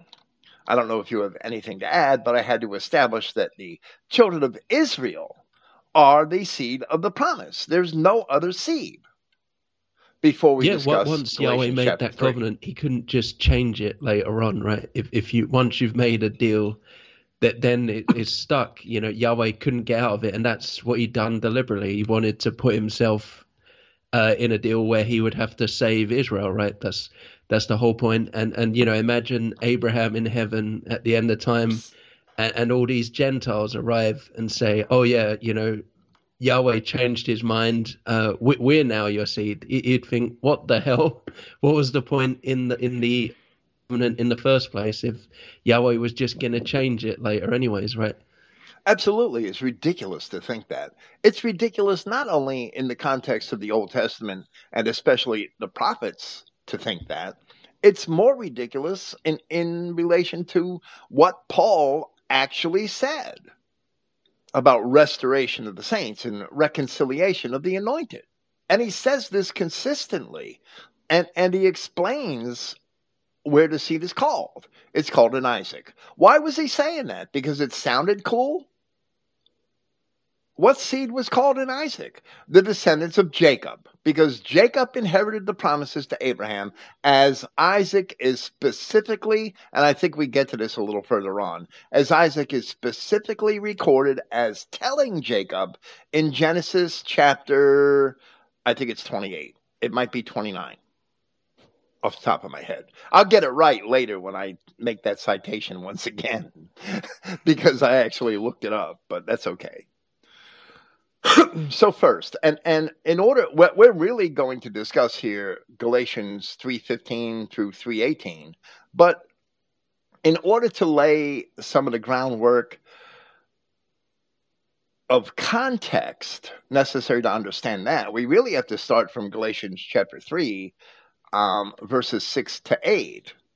So, no passage of Scripture could ju- just be understood on its face for what it says. And and that's another thing that Judeo-Christians and all those denominations which are in that divided body of the anointed, that, that's something that they don't understand. You can't take one passage of Scripture out of its context and just say anything you want about it and, and make it apply to anything you want, when the context in which that word is written says that it applies to something different. You can't change the context of Scripture and apply it to whatever or to whosoever. Because even where Paul said whosoever, he only meant whosoever of a certain people. Those people that needed to be restored and reconciled. You can't make Paul contradict himself from one chapter to another. You can't do that to any writer. And and be honest. Otherwise, like you said, that's stealing. So I'll read from Galatians three, verses six through eight. From the King James Version, the context pertains to whether Christians should continue to practice the rituals of the law, which Paul called the works of the law. And that's an entirely different subject, but that can also be proven. I also have papers at Christogenea which establish that. Paul called the rituals of the law the works of the law, which are written in the books of Moses. So, even as Abraham believed God, and it was accounted to him for righteousness. Know ye therefore that they which are of the faith, the same are the children of Abraham. Now, Paul's not saying that if you believe, you're one of the children of Abraham. He's not saying that. That is the exact opposite of what Paul is saying. And the scripture, foreseeing that God would justify the heathen through faith. And that's not what Paul is saying. The word is ethnos, and it's plural, and it means nations. Preached before the gospel unto Abraham, saying, in thee shall all nations be blessed. So where is there a promise that God would justify heathens, or that God would justify any other non-Israel nations? Such a promise is found nowhere in the Old Testament. You won't find it. But in Isaiah chapter forty-five, we read, in Yahweh shall all the seed of Israel be justified, and shall glory. So which nations is Paul referring to here? The nations of heathens, or the nations of Israel, which descended from Abraham in fulfillment of those promises? Yet here he wrote that Abraham believed God, and it was accounted to him for righteousness. So in order to find the nations to which Paul had referred, we must first see what Abraham had believed. It's that simple. You can't so take Bill, that... Is he, there's... I'm sorry, sorry, I was just going to say where it says, in thee shall all the nations be blessed. It, that's the dispersion, right? Where the Israelites subjugated and conquered all the, well, mostly in Europe, the Adamic nations. And for that, they grew to be even greater nations, right? Absolutely. And that can be proven from the context. Foreseeing that God would justify the nations through faith. What faith? Because Abraham believed God. What did Abraham believe? And this is Galatians chapter three. But just like I would assert you can't really understand what Paul's saying fully in First Corinthians chapter twelve without also understanding Ephesians chapter four, we have the same dynamic here, that what Paul said in Romans chapter four clarifies his intended the intended meaning of his words in Galatians chapter three. Paul answers what Abraham believed in Romans chapter four, where he wrote, and I'm only going to quote it in part, from verse thirteen, for the promise that he should be the heir of the world was not to Abraham or to his seed through the law, but through the righteousness of faith. That's from verse thirteen. I'm going to skip to verse sixteen, but first let me say, if it wasn't Abraham's actual seed that would inherit the promises which Yahweh had made, which God had made to Abraham, if it wasn't his actual physical seed, then why the hell should Paul mention Abraham at all if it's just anybody who believes? Abraham becomes immaterial, and what Abraham believes becomes immaterial. Because that's not what Abraham believed. Abraham believed his seed would become many nations, would inherit the earth, would inherit the world, would inherit the other nations, and that his seed would receive those blessings. So, going back to Romans chapter four and verse sixteen, where Paul describes what Abraham believed. Therefore, it is of faith that it might be by grace, not by works, but by favor. To the end, the promise might be sure to all the seed, meaning all the seed of Abraham, not to that only which is of the law, meaning not to those people, only to those people who keep the law and the rituals, but to that also which is of the faith of Abraham. Now, the faith of Abraham is not what you believe, and it's not what I believe. It's what Abraham believed. That's what the faith of Abraham is. You can't just make up what the faith of Abraham is. the, the, the narrative in Genesis is very clear that Yahweh told Abraham that a seed would come from his loins, and even Ishmael, although Ishmael came from his loins, wasn't good enough. And Sarah was ninety-nine years old, or ninety years old, I'm sorry. Abraham was ninety-nine, Sarah was ninety. She was ninety years old, and Sarah didn't believe she could get pregnant. Nobody believed that a ninety-year-old woman could get pregnant. But Yahweh told Abraham that Sarah, and told Sarah as well, that she would have a son. The promises that produced the seed that Paul spoke about in Romans chapter nine, and the miracle of the birth of Isaac is the proof of the lengths to which Yahweh would go to keep his word, that this seed of Abraham must come from his loins. Abraham, before that happened, he tried to substitute his steward. I think his name was Eleazar. I, I don't quite remember. But he tried to say, what about my steward? His steward was of the same race, was of the same kindred that Abraham brought with him from his homeland in Haran. And Abraham said, what about him? He'll be my heir. And Yahweh God said, no. And, and virtually told Abraham, you cannot replace your seed with another man. That, so how does the church try to do it? If Abraham himself could not do it. So in spite of Abraham's attempt to, to do that, being fleshly attempts, and, and we could understand that from a ninety-nine-year-old man, Yahweh said, no, your seed is going to come from your loins, period. And Isaac was born. Isaac was born, and Paul insists in Romans chapter nine that the seed of the promise is the seed of Isaac. And we have Jacob and Esau, and Paul explains that Esau is vessels of destruction and going to be destroyed, but that Jacob is the vessel of mercy, the Israelites, who physically came from Abraham's loins through that promise that in Isaac shall your seed be called. Nobody else can be that seed. And, and the denominational churches go to great lengths in order to twist and corrupt all these scriptures to squeeze aliens into the church of God. And the aliens don't belong there because they're not of the seed. Period.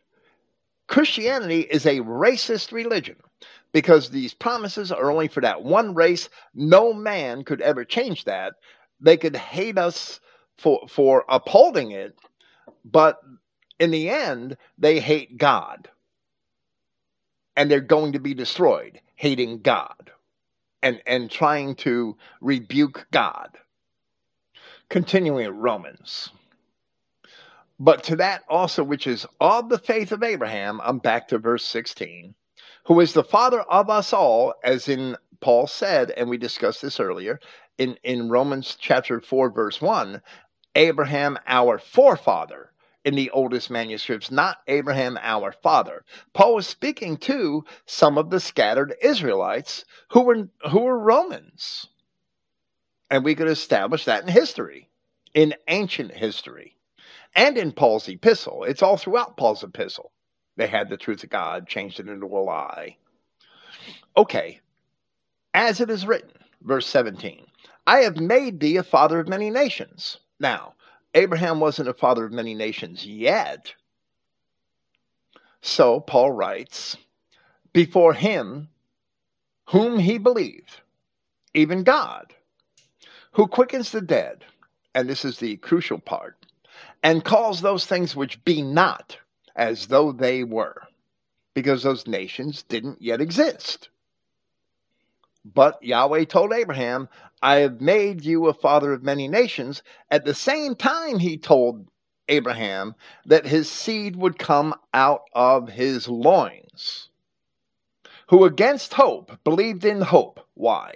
Because Abraham thought it was incredible that his ninety-year-old wife was going to have a son, that he might become the father of many nations, according to that which was spoken, so shall thy seed be.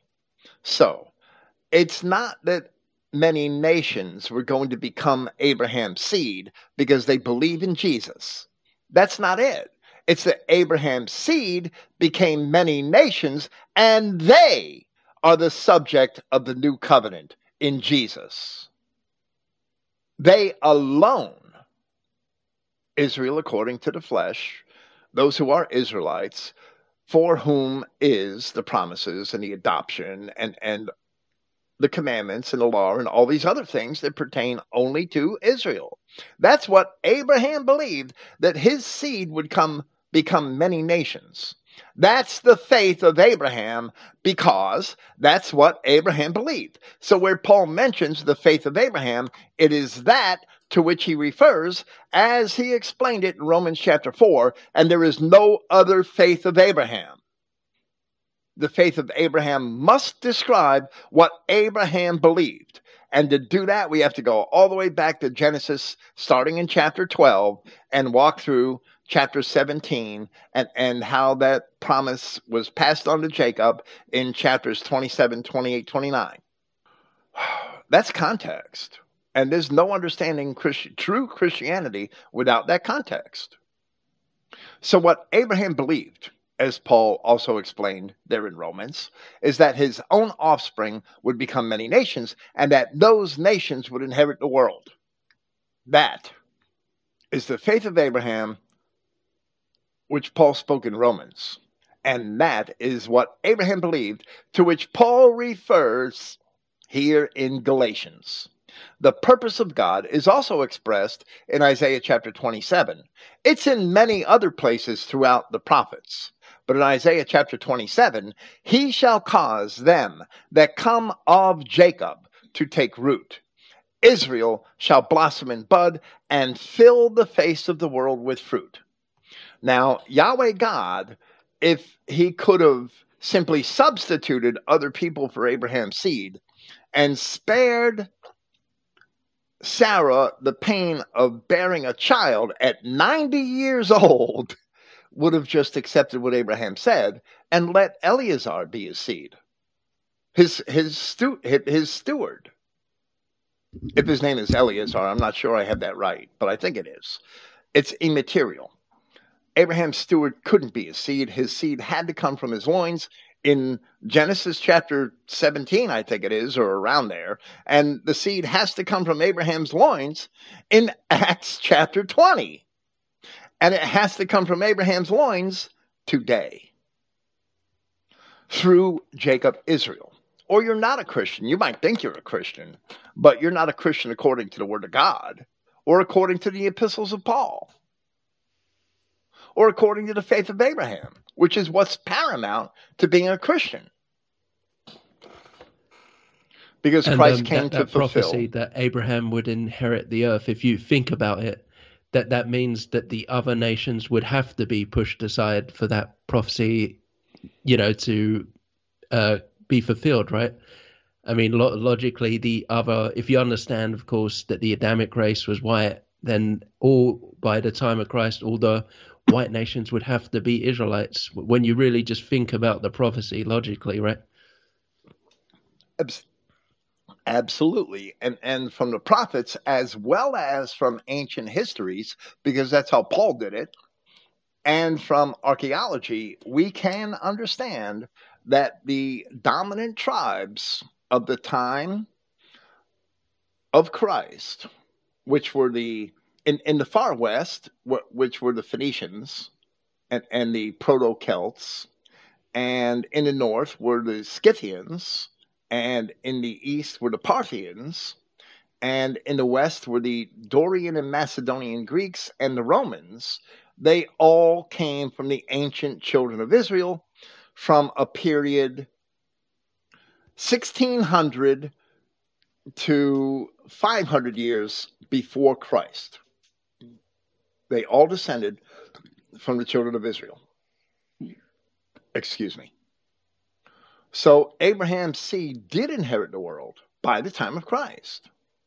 And and those Germanic tribes and, and Mediterranean tribes are, are still dominate the world to this day, politically, militarily, Except that now the Jews, our enemies, and the enemies of Christ have us in a real bind.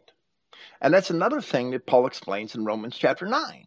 If you are, if Paul had prayed for the disbelieving Israelites, his kinsmen according to the flesh, and he said that not all of those are Israel are of Israel, and went on to compare Jacob and Esau, then he is explaining what we see in the histories of Josephus and, and the histories of Strabo of Cappadocia supports it, that many of these people in Judea are Edomites. And that's why they don't believe. Christ told them, you do not believe me because you are not my sheep. They're Edomites. That's the only explanation why Paul is making this analogy of Israelites as vessels of mercy and Edomites as vessels of destruction and God-loving Israel and God-hating Esau in Romans chapter nine. So when you want to understand the phenomenon of Jews since the first century and the time of Christ, you have to understand it the way the New Testament writers understood it. As the Apostle John said, they came out from us, but they were not of us, and called them antichrists. The reason why we have Jews is that they are the Edomites of Judea, along with whatever Israelites continued to disbelieve Christ and ultimately mixed in with those Edomites, as Paul expressed fear in Romans chapter nine, that his kinsmen according to the flesh would become accursed if they did not turn to Christ. So the reason we have Jews is that Jews are Edomites. There is no other possible explanation. And these stupid-ass Christians continue to describe Jews as God's chosen people. And that's a lie, because they're God's cursed people. And that's proven in both Old Testament and New, and in our history books. And that happens today, right? People who reject Christ often end up uh, fornicating eventually. Not right. Always, but you know, they're lying often. That they end up fornicating, they end up apostate, that they go off into perdition, into some sin or another.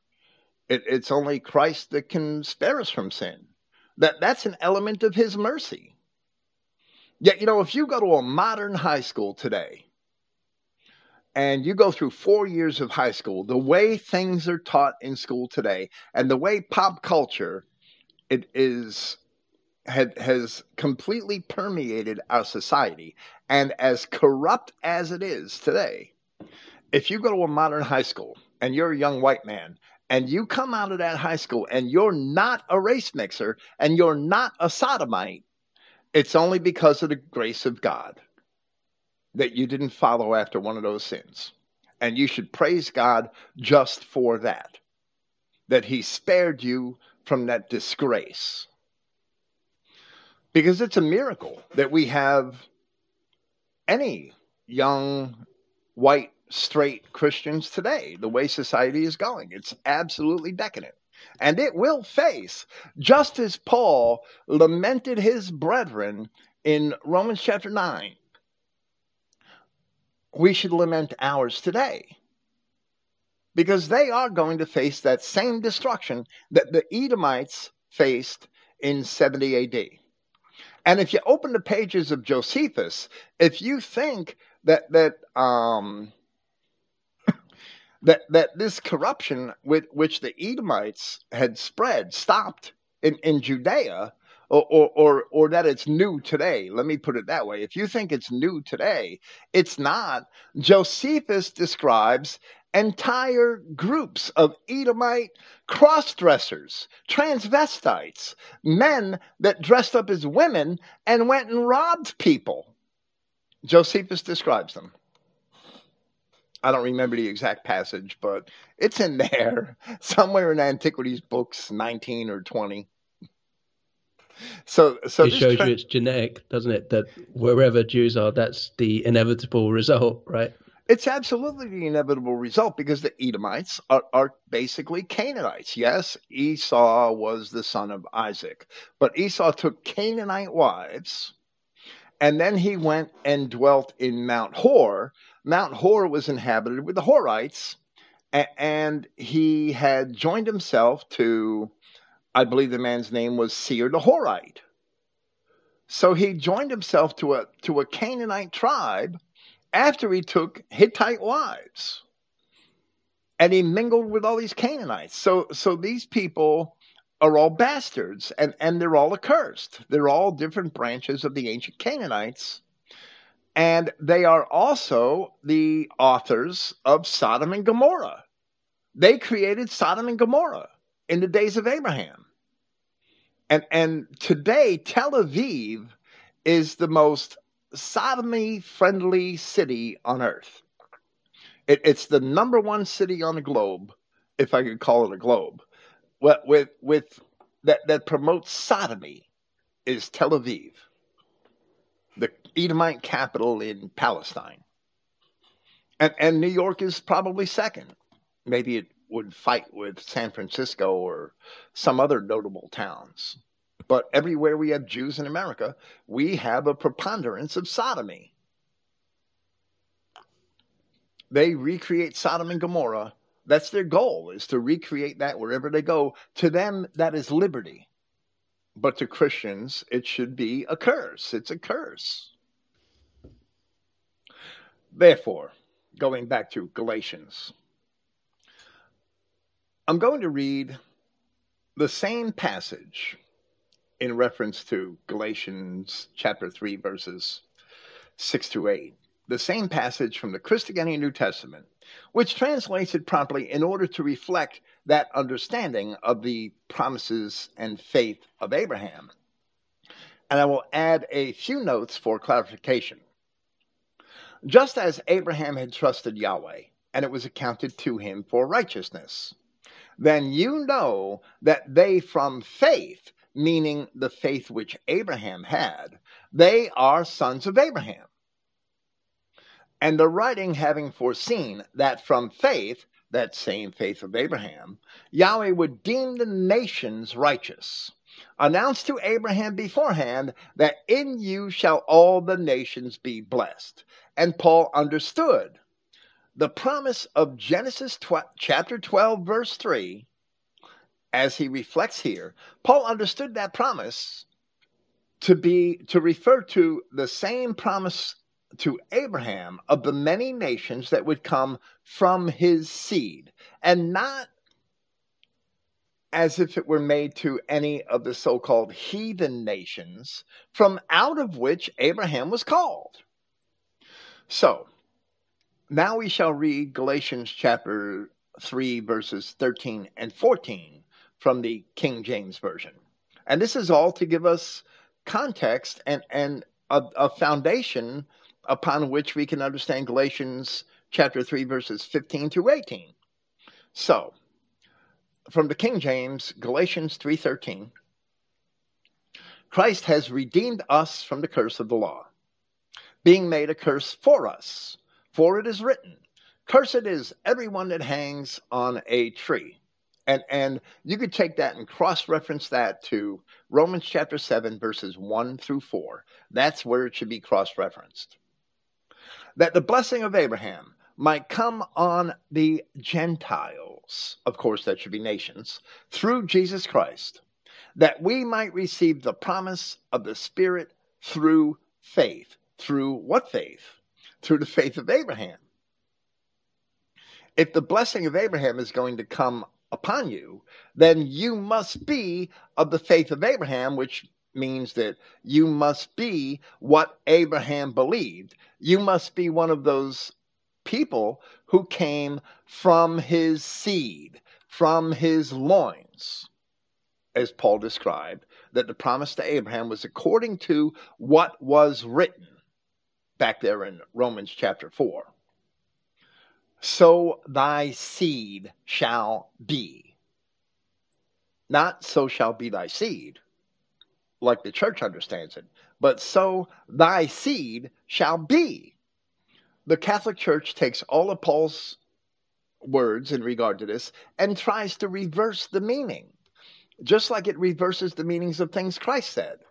The Catholic Church teaches that the Jews are not his sheep because they didn't believe him. But that's not what Christ said. Christ said, you do not believe me because you are not my sheep. They weren't his sheep in the first place. Paul writes that so thy seed shall be, and, and they try to say that so shall be thy seed, and and, re, and and apply it to a bunch of believers of different races. That's not what Paul said. Paul said, thus thy seed shall be, meaning that his seed would be the many nations of the promise.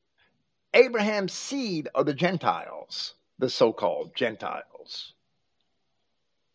So in the Christogenian New Testament, we translate that last verse, verse fourteen of Galatians chapter three, verse fourteen, to read, in order that the blessing of Abraham would come to the nations at the hand of Christ Yahshua, that we should receive the promise of the Spirit through the faith, as long as those nations are of the seed of Abraham. And that's what Paul was teaching, and that is why he was bringing the gospel to these people.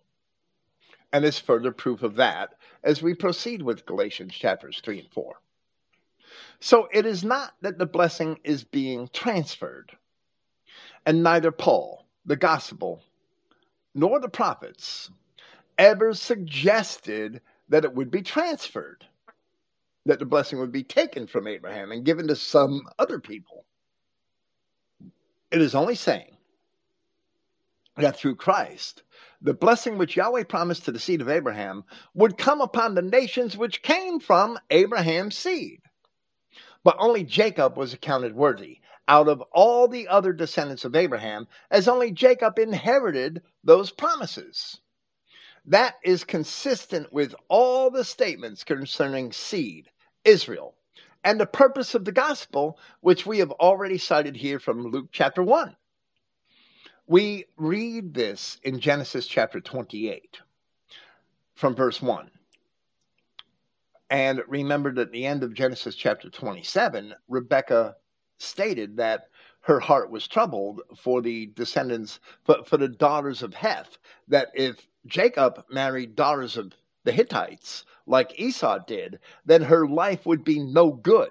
Her, her life would be no good to her if Jacob race mixed like Esau did. And it wasn't about religion. It was certainly about race, because the daughters of Heth were pagans, but the kindred of Jacob, Abraham, and Isaac that were in Padan Aram were also pagans. However, this group of pagans in Canaan were all corrupt bastards, and that group of pagans in, in Haran were still Adamic and white. That's the difference. In fact, Laban, the name itself, means white, which probably is a lesson that we should learn. So, we read this in Genesis chapter twenty-eight. And Isaac, because of what Rebekah said, and Isaac called Jacob and blessed him and charged him and said unto him, thou shalt not take a wife of the daughters of Canaan. And that's why Esau really lost his birthright, as Paul explained in Hebrews chapter twelve, that he was a fornicator. Arise, verse two, Genesis twenty-eight. Arise, go to Padan Aram, to the house of Bethuel, thy father's, thy mother's father, and take thee a wife from thence of the daughters of Laban, thy mother's brother.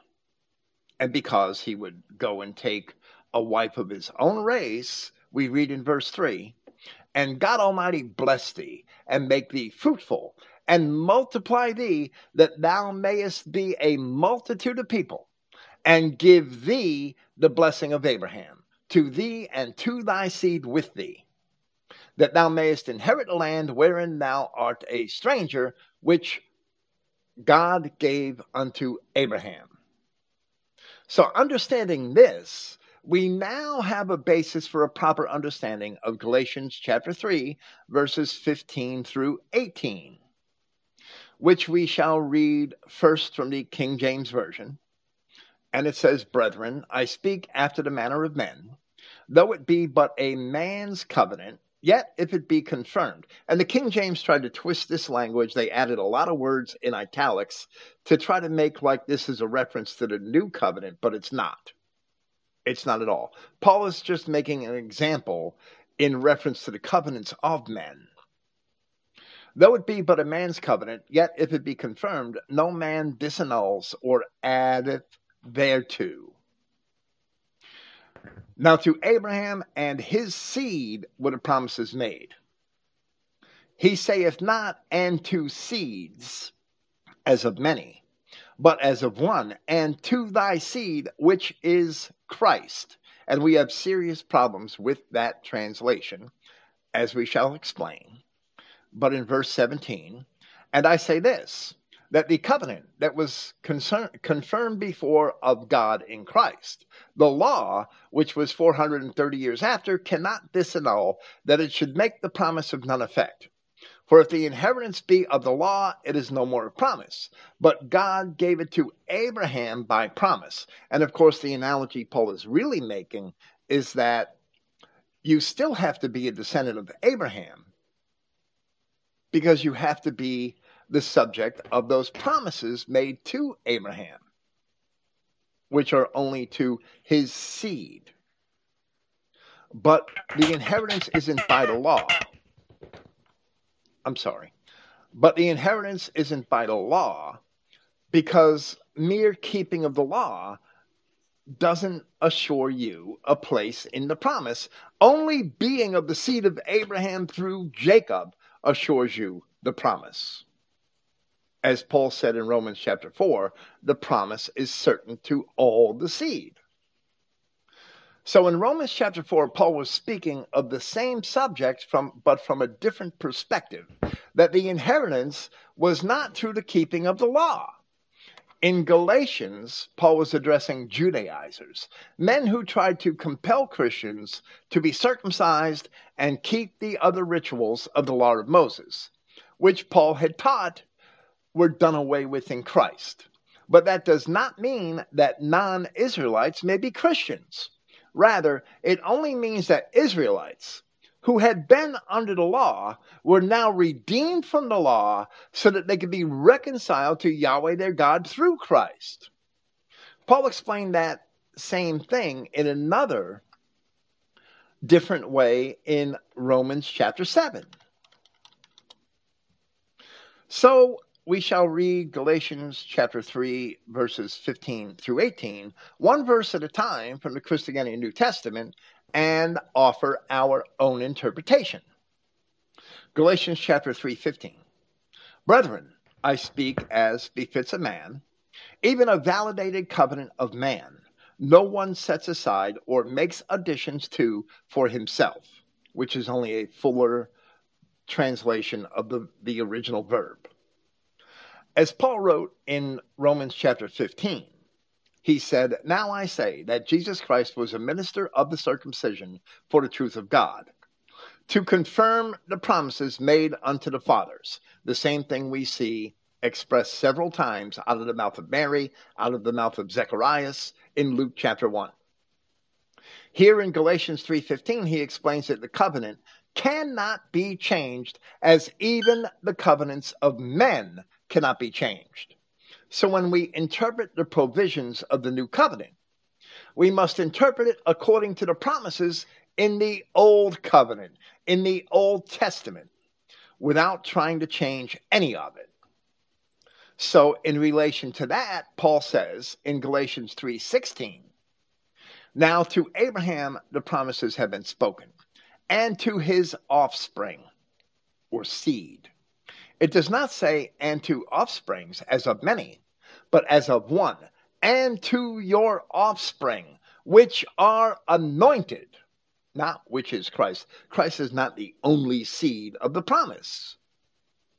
The seed of the promises are the collective children of Israel, as we have already demonstrated here from certain passages of Scripture, and we could supply many other passages of Scripture, probably a hundred, in order to further substantiate that.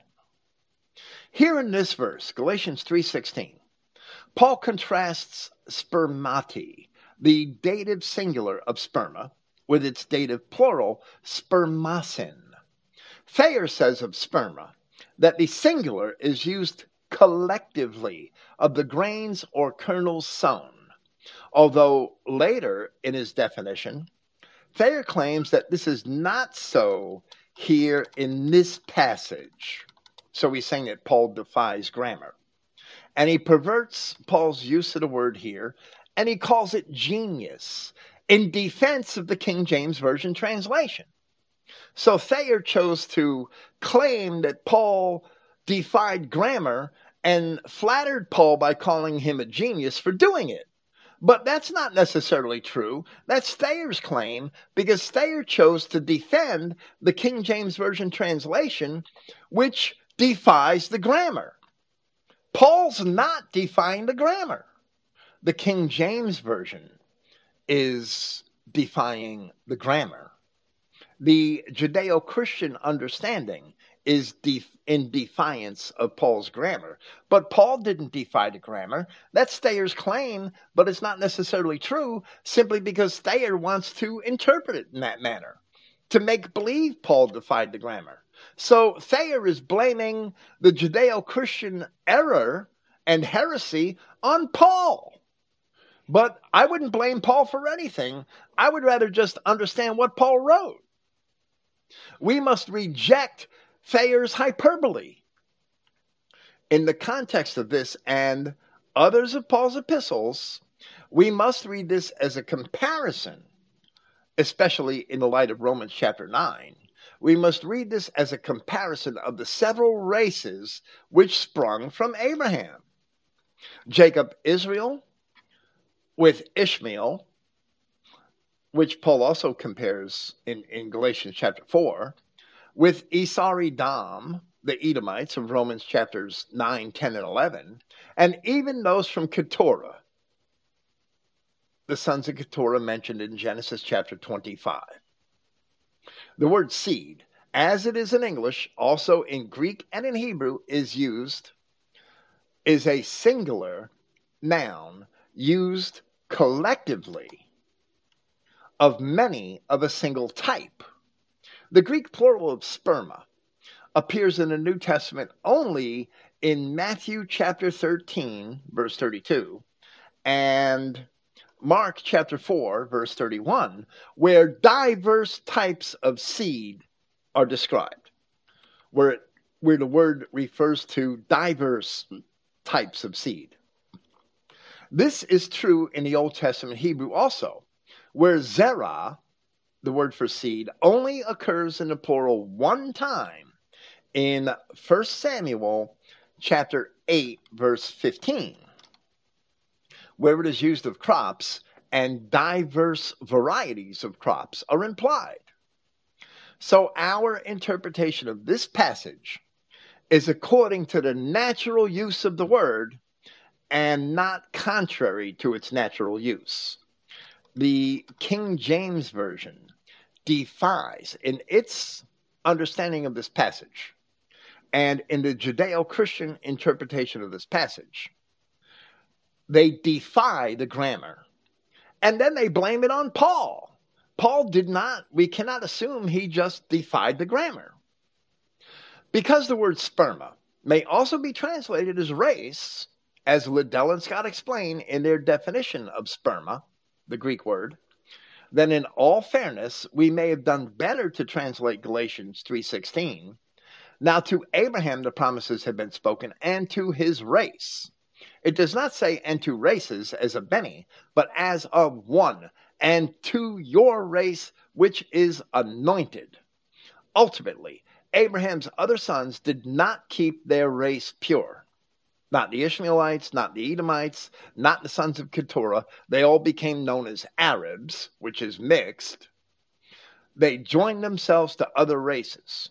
So, in our opinion, Galatians three sixteen is an exceptional example of the method of most Bible, mainstream Bible translators and commentators who first make up their minds what the Bible says, And then, after they make up their minds, they twist the meanings and grammar of the Greek words to agree with their conclusions.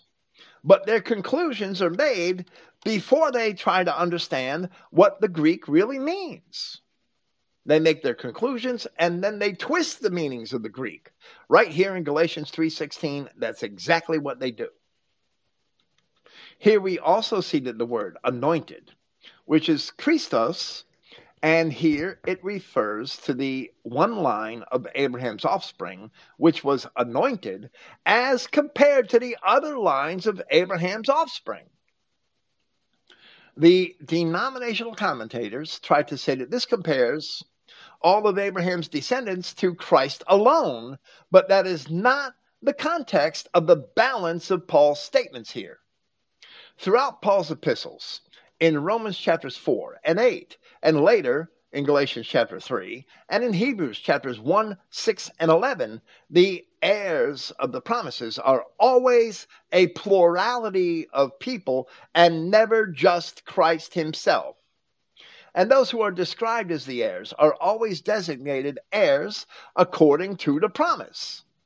So Paul said in Romans chapter fourteen, "For if they which are of the law be heirs, faith is made void, and the promises made of no effect."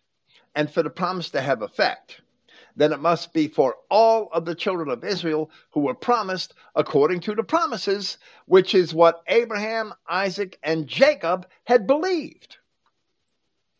Wow. This is long, but this is principle. And the principles of the Judeo-Christian churches are all wrong. I don't know if you, before I conclude my, my discussion of Galatians three sixteen, it's been a while. I don't want to cut you out of this program. If you have anything to add, please speak up. Yeah, uh, Paul goes to great lengths to really show that nobody can be squeezed into this promise, right? He, he mentions every possible way, every descendant of Abraham, you know, sure, none of them, uh, not, even it has to be through Abraham, Isaac, Jacob.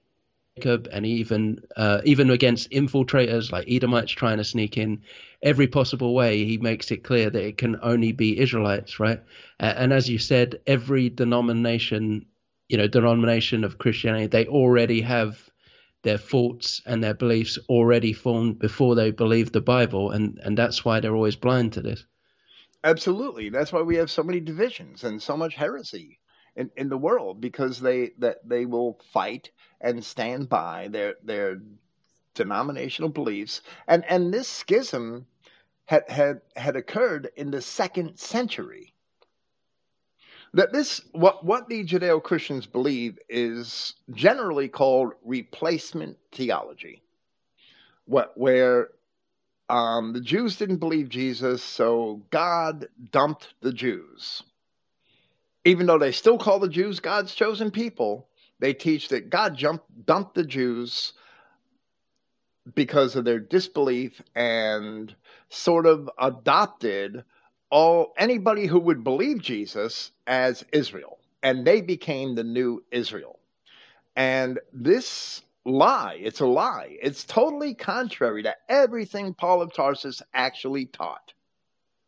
And it had its earliest manifestation in Justin Martyr, who was from the second, from the middle of the second century, from about one sixty, one sixty-five A D, and not much of his work survives. I wish more of it survived, but Justin Martyr believed in replacement theology, that Christians who believed Jesus were now Israel, and, and that the actual physical genetic Israelites were cast aside and replaced with Christians who believe Jesus. And that's simply not true. But there's another little understood fact about Justin Martyr, is that he was a Samaritan who learned his Christianity from Judeans, and they all rejected Paul of Tarsus. Rejecting Paul of Tarsus, they really didn't have a clue as to the purpose of, of the gospel and the purpose of Paul's ministry in bringing the gospel to the lost sheep of the house of Israel, for whom Christ had come. Where Peter and John and, and even James, although some dispute this, all are in agreement with Paul on that issue. And so is Jude, and so is the Revelation, and so are the prophets, and so are many statements in the Gospels themselves. In spite of that, rejecting Paul, they were able to contrive this replacement theology, and it was replacement theology that was adopted later.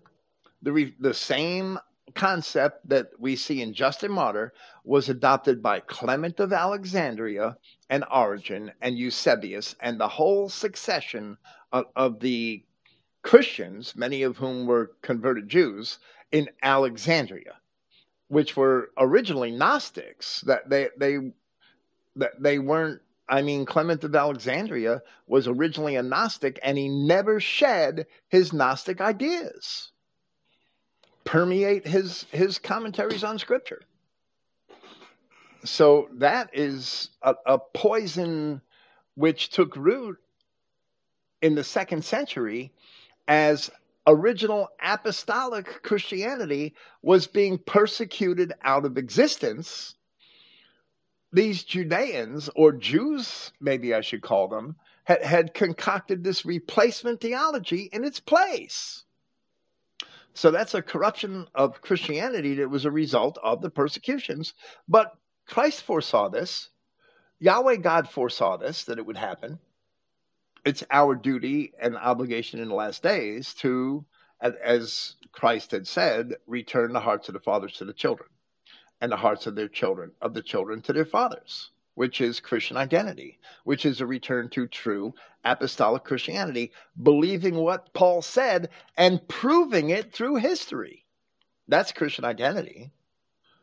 We take what Paul said, we believe it, and we prove it through history and through the prophets. And and then many of the meanings of the words of Christ are also revealed. Like, I have come but unto the lost sheep of the house of Israel.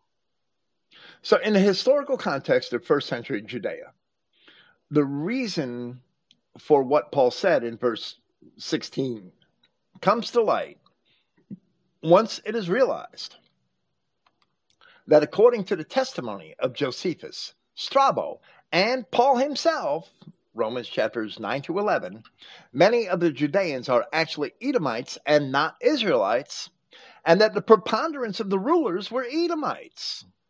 For that same reason, in Romans chapter nine, Paul had said that not all of those in Israel were Israelites, and he went on to label the Edomites as vessels of destruction and the Israelites as vessels of mercy. But because the Edomites, along with many Israelites who rejected Christ under their leadership, were baptized in pretending to keep the law and teaching Christians to keep the law, Paul next wrote in verse seventeen, "Now this I say, a covenant validated beforehand by Yahweh. The law, which arrived after four hundred thirty years, does not invalidate, by which the promise, the promises of those first covenant, that first covenant Yahweh made with Abraham, back in when, when he passed through the parts of the divided animal in, I believe it was Genesis chapter fifteen, when Yahweh did that. That's the covenant validated beforehand by Yahweh, the, which validated the promises, the unconditional promises which Yahweh gave to Abraham. The law which arrived four hundred thirty years after does not invalidate, by which the promise is left idle." In other words, the old covenant at Sinai was made four hundred thirty years after the promises made to Abraham. So just because the Israelites failed to keep the old covenant, that does not mean that the promise to Abraham is invalidated.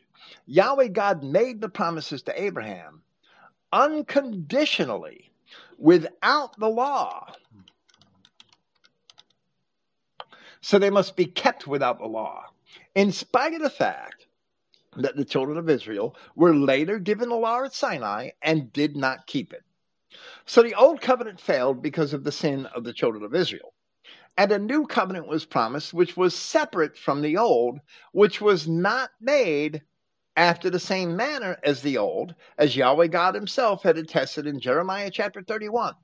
The new covenant was made on the basis of the promises to Abraham, because Yahweh God keeps his promises even though men cannot keep their own.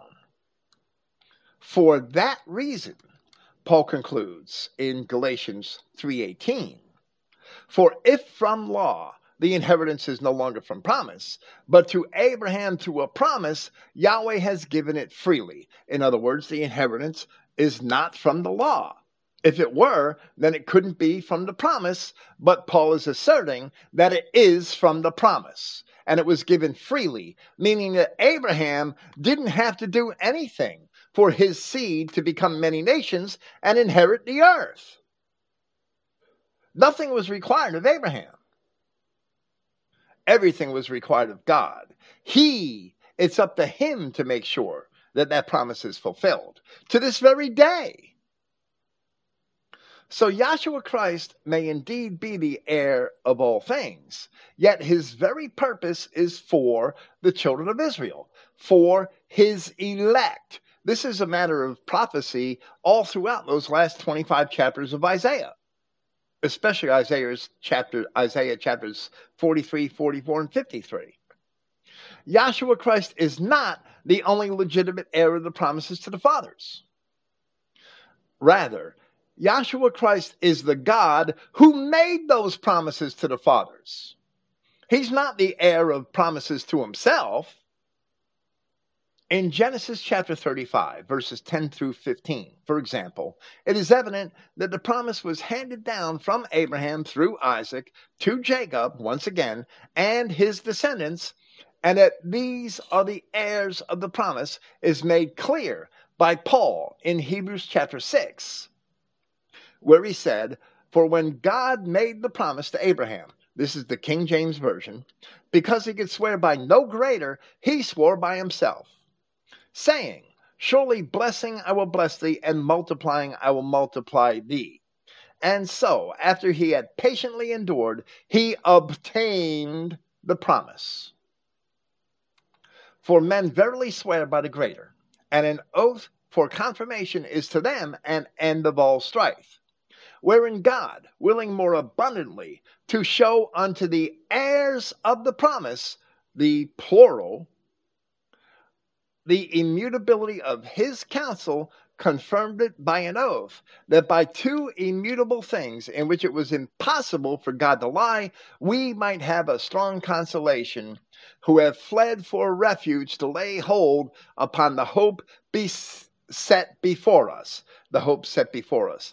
That we are the heirs, not Christ alone, the heirs of the promise. Paul used that word in the plural. Then in Hebrews chapter nine, and for this cause he is the mediator of the New Testament, that by means of death, for the redemption of the transgressions that were under the first testament, he spoke the same way to the Hebrews, who were the actual Israelites in Judea. He spoke the same way to them that he did to the Romans and the Galatians, because they were all Israelites. They which are called might receive the promise of an eternal inheritance. So they are the heirs of the promise, those who were being redeemed from the transgressions which were under the old covenant.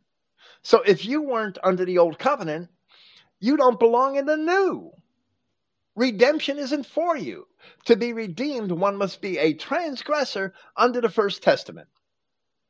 And that can only apply to the Israelites of the Old Covenant. In Romans four sixteen, Paul states that from faith, referring to the faith which Abraham had, the promise is certain to all of the offspring or seed. So we must understand Galatians three, fifteen through eighteen in context with these other statements. So here in Galatians chapter three, Paul explained that the heirs of the promise of the, uh, are the anointed seed, the children of Israel, and not the children of Abraham's other offspring. Abraham, Abraham's other offspring, such as Ishmael or the sons of Keturah, nor especially those of Esau, just because they may pretend to keep the law. And, and that's the original context of this, that the promise isn't from the law. It's from that the promise is from the faith of Abraham, and that promise was carried down through Isaac and Jacob. This is a recurring theme in Paul's letters, as we have seen in Romans chapter nine, and we'll find again in Galatians chapter four, where Paul makes an allegory which recalls the exclusion of Ishmael, the son of the bondwoman. Ultimately, Esau and Ishmael were, re- were treated in this manner because they both took wives of the Canaanites, having children of mixed race who are void of that spirit with which the children of Adam alone are endowed. And it was preserved through the law, through the children of, J- of Jacob, through the children of Israel. But that doesn't mean that the inheritance is from the law. The inheritance is from that promise. The inheritance is a racial inheritance. The law is only a means of maintaining the race. I think that's all I have to say this evening. I don't know if you have anything to add. Yeah, that Abraham's promise was going to be fulfilled no matter what, right? And also the, the Genesis one that, uh, you know, to cling to the... Uh, the exact verse jumps me. They had to cling to the tree of life for eternal life, right? That it would happen, that Abraham would, uh, sorry, the descendants of Adam would reach the finish line, you know, when Christ returns. But Christ came back to make sure that only the ones who kept his law would be the ones who made it to that finish line, if that makes sense. Absolutely. That, that, that's, that's the way he wanted context, it, right? Yes. That is the greater context. There were promises to the entire Adamic race, and even though they were narrowed down because all of the other descendants of Noah went and Adam went off into sin, those promises were narrowed down to Abraham and were assured in him. So when Christ came to redeem Israel, he was also fulfilling that original promise to Adam. In Genesis, I think it's three twenty-eight. That unless a man cling to the tree of life and, and grasp the tree of life and have eternal life. So that doesn't exclude the rest of the race of Adam from that Genesis three twenty-eight promise. And Paul explains that. He explains it in Romans chapter five. He explains it in First Corinthians chapter fifteen in relation to the rest of the race of Adam. But the scope and focus of the scripture is on the promises to Abraham in this world, and, and we abide by this. And it it was never taken away. It was never changed. These promises can't be taken away from Abraham, and these promises can't be corrupted to mean something other than what Abraham believed. Everybody who does so attempts to steal from God, as you said an hour ago. They're attempting to steal from God. And it really adds context to when Christ says, uh, you know, the narrow path. Absolutely. You know, from Adam all the way to the end is just the, the line of Israel who keep the law eventually, right, right at the end. Yes, sir. And if you're not an Israelite in the end, it doesn't matter for you. But you don't know it. You'll never know it. You'll only know it if you are an Israelite. It, if I die and I was a bastard, it, I'll never know it. How would I know it? I'm dead. If I don't have that spirit, how would I know it? I'm dead. It don't matter. But if I am a child of Israel, as we believe that most white Europeans are, then we'll learn this lesson, not, not to mix our race, not to rebel against God as our ancient ancestors rebelled against God, and many other re- lessons that, that are um, instrumental for us to learn as Christians, such as the fact that only our God can be our king, and, and we should never look to man for laws or, or for salvation. So I, I could ramble on here forever, but it's getting late, and, and I want to thank you once again for being here and, and for um, tolerating my digressions, and praise Yahweh. No, always a pleasure, Bill. I, I really enjoy these, and I hope it helps people come to that Elijah spirit, right? The the last ministry. But um, pray. yeah, praise Yahweh, God of Israel, God of the European people, and not any other people. Thank you, Bill. Praise Yahweh. Good night.